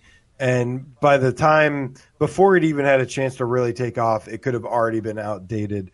Um, and instead, yeah, I'm I'm definitely happy with what they chose as well. Um, even if it doesn't, even if it makes it a little bit less accessible to some people, mm-hmm. um, it's gonna pay dividends in the long, like long term. Yeah. I think um, it's gonna make up for it. Eagle Pete in the chat no. says, "What makes games consoles so popular?" Playing together and sharing the fun together. VR is more or less a singular experience, uh, so in my in opinion, will never become as mainstream as consoles. I mean, that's. I mean, if he's talking about couch couch co-op and like playing together as a family in the living room, uh, sure, but even that's faded away on the flat screen that's faded away significantly in the flat screen. You see way and way, way less uh, split screen stuff these days. You see way less stuff because because let's be fair, developers want you to have to buy two copies of the game and play online, right? Use their online service. Um, I have never been more social gaming than I have with VR. I, I, didn't care about playing multiplayer on the flat screen. As soon as I started playing VR, uh, people started pulling me into Starblood Arena and different in different multiplayer games, Farpoint, um, and we just had so much fun that I was like, oh wow, like. And, and suddenly, like you know, I, I was always a, a, solo adventurer. You know, like I want to play these single player adventures. I want to be scared. I want to whatever. And now, whenever I play a game, I my first question is, is I was like, oh man, I, I can I play this with somebody else? Can I get a friend in here and go on this adventure with someone else? Because it's so much more fun. Um, and so I don't I don't see VR as being isolating or uh, or, or, or, being very single player at all. I, I, I think that it's just as uh, it's got just as many multiplayer games proportionately as as flat screen games do. Yeah, I think yeah, the chat definitely seems to disagree, and and I think um, oh yeah, I do think that there, yeah, I do think that there is a truth that when it comes to let's say like a um, uh, isometrical game where or like local couch co-op and stuff. Yes that is something that has basically disappeared overall. I mean there are aside from you know some some things that has basically disappeared uh, for the most part. But i do know that you know it would be nice if there's some better solutions for some like couples or family to get around. And i think we're we're already seeing a couple of that with like horizon call the mountains uh, you know the boat ride experience, things that that you can put your friends, family into. Um, that those are pretty good. But like you said, multiplayer, online multiplayer is incredible in VR, especially with with the VR community, which is typically a lot less toxic um, and pain in the ass. You know, aside from some things. Um, generally a little bit less toxic and stuff, more mature um, to to to roll with. I mean, Zenith is definitely a great example. there's so many amazing guilds and communities in there. Um, and then you look at uh, you look at some other stuff like like Firewall Zero Hour uh, had some great great communities, um, and I don't know rec rec room. Obviously, like going public, there's a bunch of kids in there, which is like awful, but but it's also a great like social platform. And yeah, I think I think as more multiplayer games come out, um, yeah, and the the plus side to that is you you also sell more headsets with good right. multiplayer games. Um, yeah, I mean you you sell two to four for every you know m- great multiplayer game that comes out. So it can it can not only enhance the experience, especially people that are you know maybe there's a lot of people that are isolated and this is their way to uh, socialize. Yeah, um, I don't see people for, for weeks me, at a time. yeah. Um, yeah, I mean my my friends list was like two people, and then VR came out, and I had like I don't even know how many hundreds. Um, if, if only having a YouTube channel with thousands of subscribers had something to do with that, AJ. I don't know if this was, maybe it was. Yeah, it was. Well, I was going to say Firewall. Firewall. Yeah. My friends, uh, when Firewall came out, my friends list went from like two people to like literally like 200. Yeah, Firewall was, um, a, was a game changer. So, yeah, yeah, I do think. Um, AJ, me, I do think Go ahead. Go ahead. Uh, we, we, we, I'm sorry. We got, we got to keep moving. Uh, this, this was, this was, yeah. That, that, that was, I really like that, uh, the multiplayer conversation. I want, I want to, the last one I want to bring up, I don't know if you have any more that you want to bring up, but the last one I want to bring up is something I didn't expect to see when posing this question to the community. And this one comes from Ryan Barron at RN Barron. Um, he's not the only one who said this. Other people had variations on this. But he said Microsoft is holding VR back. They just acquired the Skyrim devs, and since they don't have their own VR platform, that's a whole slew of dev teams that will not be making VR games anymore. Sony is the driving force and the strongest platform for devs to continue growing VR on. Now, I think the whole acquisition uh, of Bethesda and ZeniMax and whatever and, and, and Activision is a whole separate conversation. But it is very interesting that of the three major video game manufacturers, Nintendo, Sony, and Microsoft, only one of them have any care to focus on VR. Right? Nintendo did their thing with like the Labo, and it was, a, it was kind of a joke. It was a disposable VR headset, basically. Um, do you think that if Nintendo and Microsoft also went all in on VR, or at least Microsoft has this insane ability to just be like, oh hey, we've allowed these these PC VR headsets to just work on our platform they have that ability. Like, they don't even have to like do go into R and D and develop their own headset. They can just say, oh, you know what, whatever. We already have these games working on PC, and they work in the work. If you have Xbox, whatever, it's like it's so cross platform with them that they could just snap their fingers and say, this is just compatible. So, so they didn't have wouldn't have to do very much work on it. So uh, Nintendo would have to do a little bit more work on their part. But don't you think that if all three console manufacturers went deep with VR, as as deep as uh, PS as PlayStation has gone, that we'd be in a wildly different situation right now? Oh, absolutely. I mean, they are definitely a big, big thing holding VR back. I mean, especially once it gets brought up, uh, and and you know, Phil Spencer says, "Oh, well, people aren't asking for VR." Well, that's not true because right. when I look at anytime I see um, a post about like PSVR and stuff, I see people going I wish Xbox had this, or, or, like, God damn it, Xbox, why can't you have something like this? Um, and yeah, I mean, there's a, you know, they're doing their thing, and they're, I don't know, I've I've never really liked uh, a, a lot of the things that they do philosophy wise. I mean, they're just really following a couple things. They're following this, you know, trying to be a social platform, which is fine, um, but then also you have um, you have them trying to do this Game Pass thing, and Game Pass doesn't really mesh with VR very well.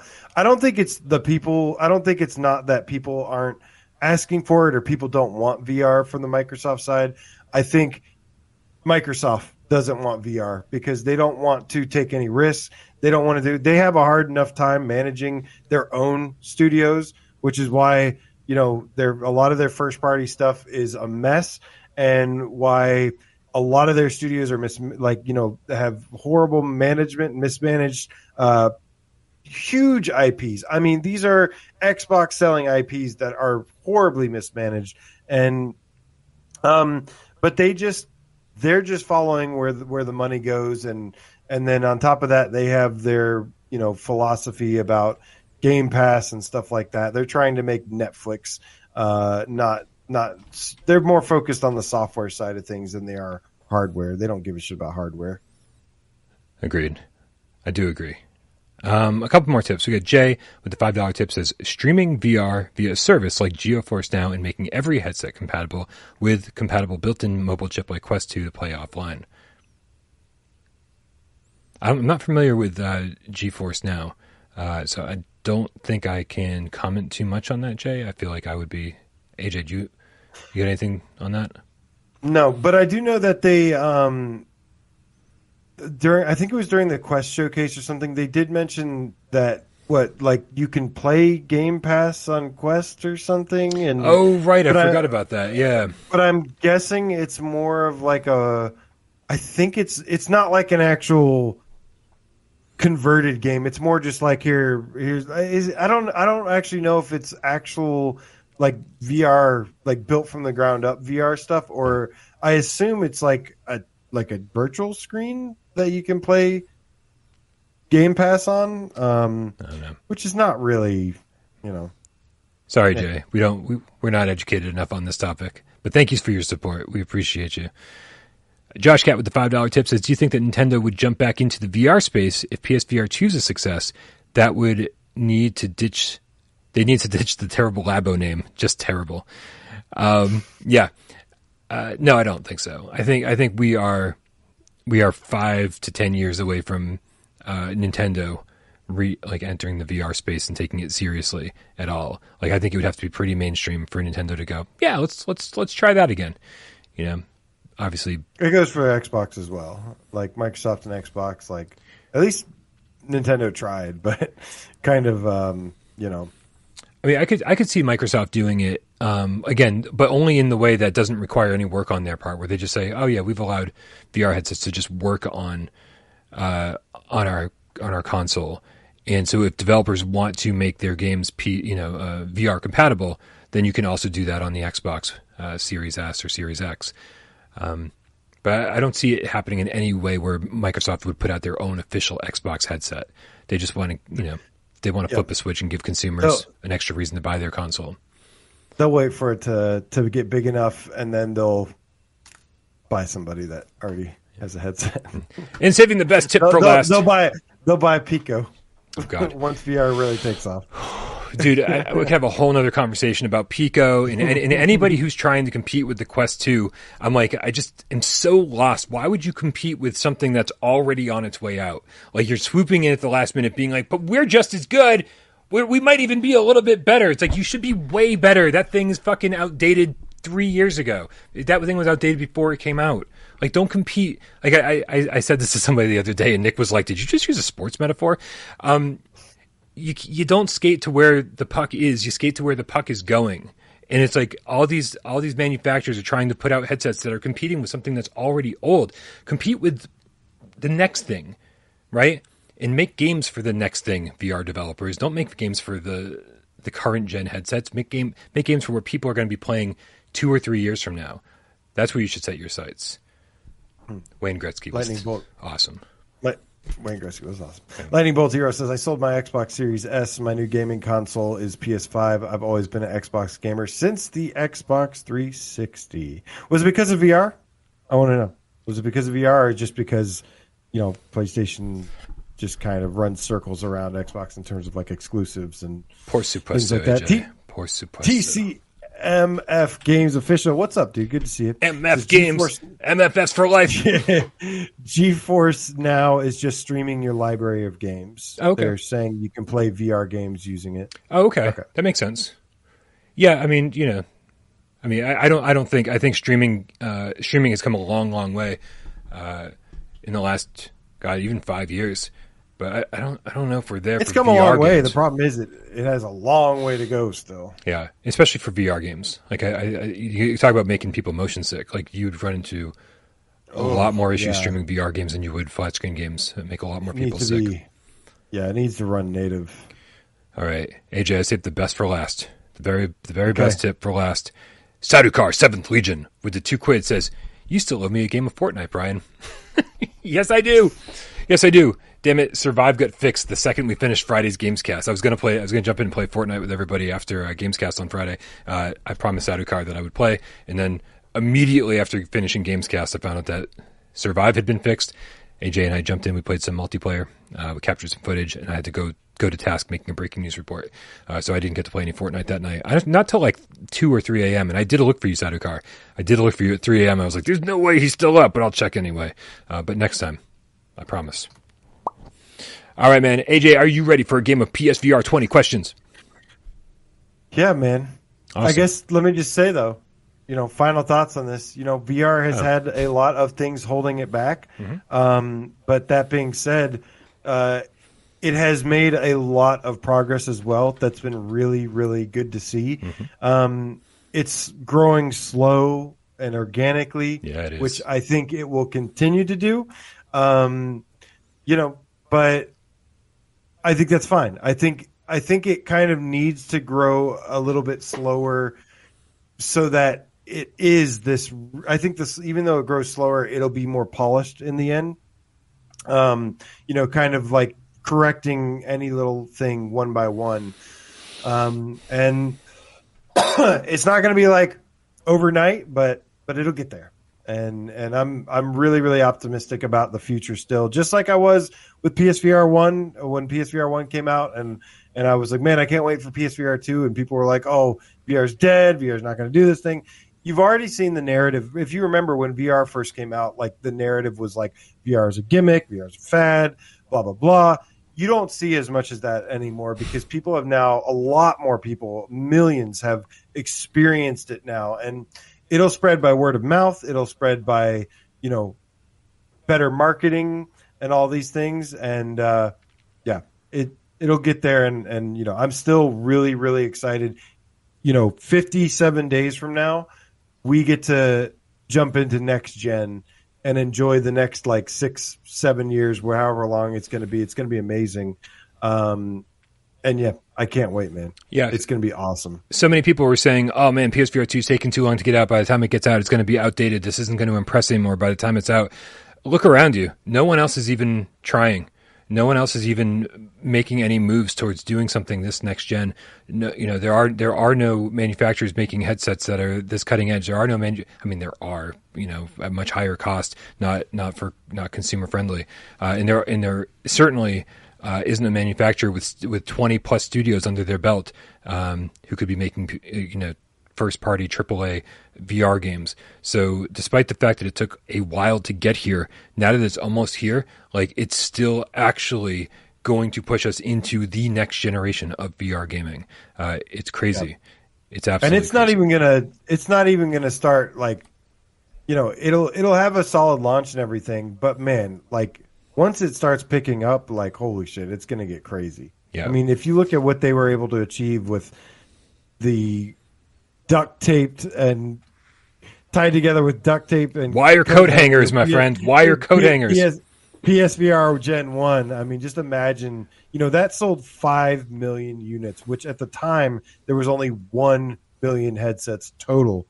Um, so if they were able to pull that off with that and move controllers and shit like that, like yeah, it's this is going to be uh, this is going to be a really fun ride. Awando Kirinando takes us out of this conversation with a 20 euro tip. Thank you, my friend. You've been extremely generous tonight, as you always are, as everybody is, man. You guys are awesome. Thank you so much. Says PSVR 2 is the next lantern on the path. Very elegantly said, my friend.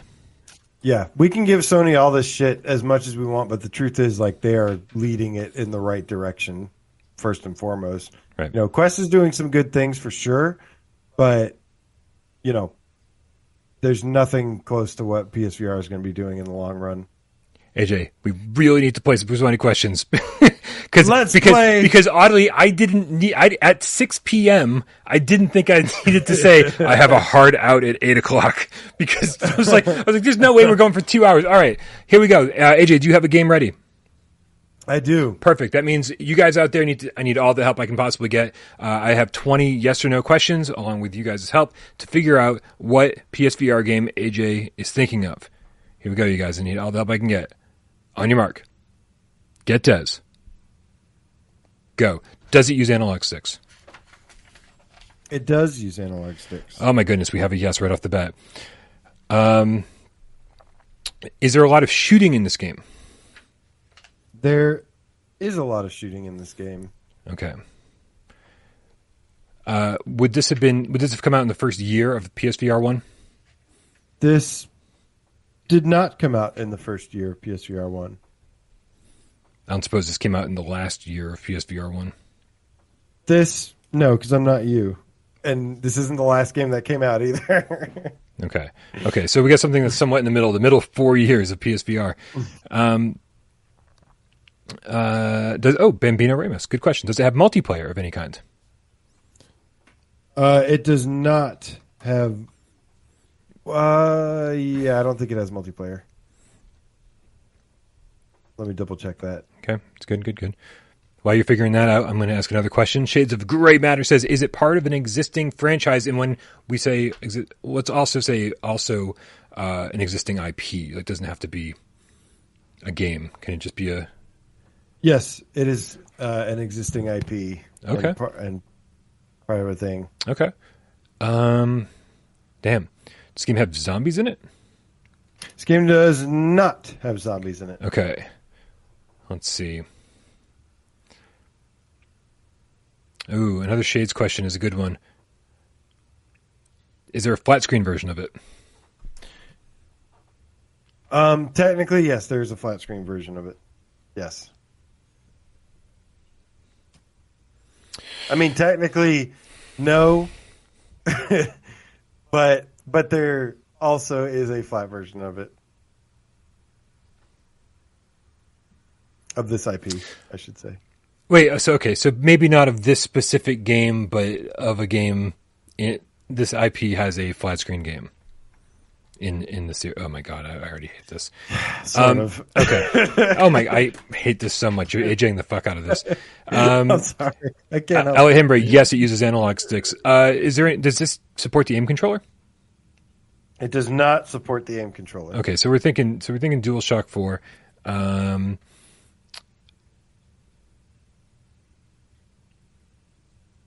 And it's not a separate release. I hate this so much. Is it sci-fi? Is not sci-fi. That's Uh, ten. Anakin, we tried. Okay. Uh, let's see. Is it Chat's so mad at me. Twitcher's wondering if it's a bad game? Is it stinky? I think he's trying to talk like No. Ren or It Stimpy. is. It is far from stinky. Okay, so it's a good game. Uh, Getting warmer, cats. You're getting warmer. um, does, would this appear in the top a top twenty list? Um, it has Okay, before. okay, okay. Okay, guys. Uh, so think think of a game in the top twenty list, a frequent top twenty participant. Um, that has a lot of shooting. It's a, it's a known IP of some kind. Uh, there's some weird anomaly where it's also on the flat screen somehow. Um, it is a good game. Been in our top twenty list. Sadukar Seventh Legion with the two quid says thanks, Brian. I was pissed. I was up, just pissed. Oh, okay. I was up, just pissed because he was drunk. Scottish. LOL. He said Scottish, not me. Um, The VR does not have multiplayer. Just to clarify. I mean, I'm sorry. Yeah, the VR does not have multiplayer, but the I think the flat game does. Whoa, whoa, whoa! Shit's getting out of control. Oh my god. Um, is it like is is it is it primarily like a first person shooter? Uh, I don't know if I'd call it that. Would you call I mean- it a looter shooter? No, it's not a looter shooter. All right, sorry, Cornerstone City. We tried. It's not Borderlands. Um. Uh, does, okay, I'm going to go with Shades again. Does it have a realistic art style? It does have a realistic art style. Whoa. Okay. Oh, crap. Okay. I've I've seen somebody say it. Crap. I can't scroll back up. That's part of the rules. Um. well, it can't be Superhot, you guys, because it didn't come out in the first year of PSVR. Um, LA Noire doesn't have multiplayer even on the flat screen. Um, let's make sure though. Was this developed by Rockstar? This was not developed by Rockstar. That's 15. Okay, guys, we tried. Somebody else scroll up. it's it's not Borderlands, dude. It's not Borderlands. I already asked if it's a looter shooter. Um, do you control vehicles in it? Ian Sandbridge asks. You do control vehicles in it. Oh, did, was this by oh Shades? Shades helped me out the entire time. I'm sorry if you, whoever said it first. I'm sorry. Is is there are there only three levels that are very much replayable in the PSVR version? There's more than three levels Missions that are I mean- playable. No. There's Oh. only three missions, missions. Okay. but there's more three playable levels. By by any chance, is it Ace Combat Seven? It is what JC, the inimitable, inimitable, inimitable ass kicking dual wielding game cat, first said Wow. twice. Wow. twice he was saying it. Good job, JC. I don't, I don't know how I missed that. I don't. I'm so sorry. I'm I'm so sorry. Wow. And what everybody else followed up and helped out with as well. Ace Combat 7. Thank you guys. At at the fucking buzzer. Unknown. At the buzzer. Oh my god, you are mostly shooting, but that put me in such the wrong place. You're mostly shooting, but not guns. Ah, that was First so person dumb. shooter? Is that a first person shooter? I mean, you it would no, it would not be classified as a first person shooter, despite the fact that right. it is first person and you're shooting. And you're shooting. Yeah. okay. That was really good. That was really good. All right, you guys, I got to get out of here. I'm so sorry to cut it. Sh- I was going to say cut it short. I'm cutting it short, but we've gone way over our time. Um, thank you guys for hanging out. Hopefully, everyone had an awesome weekend uh, and got to see their family or friends. Or if you know you hate your family or friends, hopefully you didn't see them and you had a nice weekend. Uh, and uh, and hopefully you most of you had heat because uh, some of us did not. Uh, make sure, guys, really quick. Uh, so cold right now. Subscribe to AJ over at PSVR Underground. There's a link in the description below. Uh, follow me on Twitter at Parole PSVR uh, if you want to be part of like these uh, these segments that we do in the future.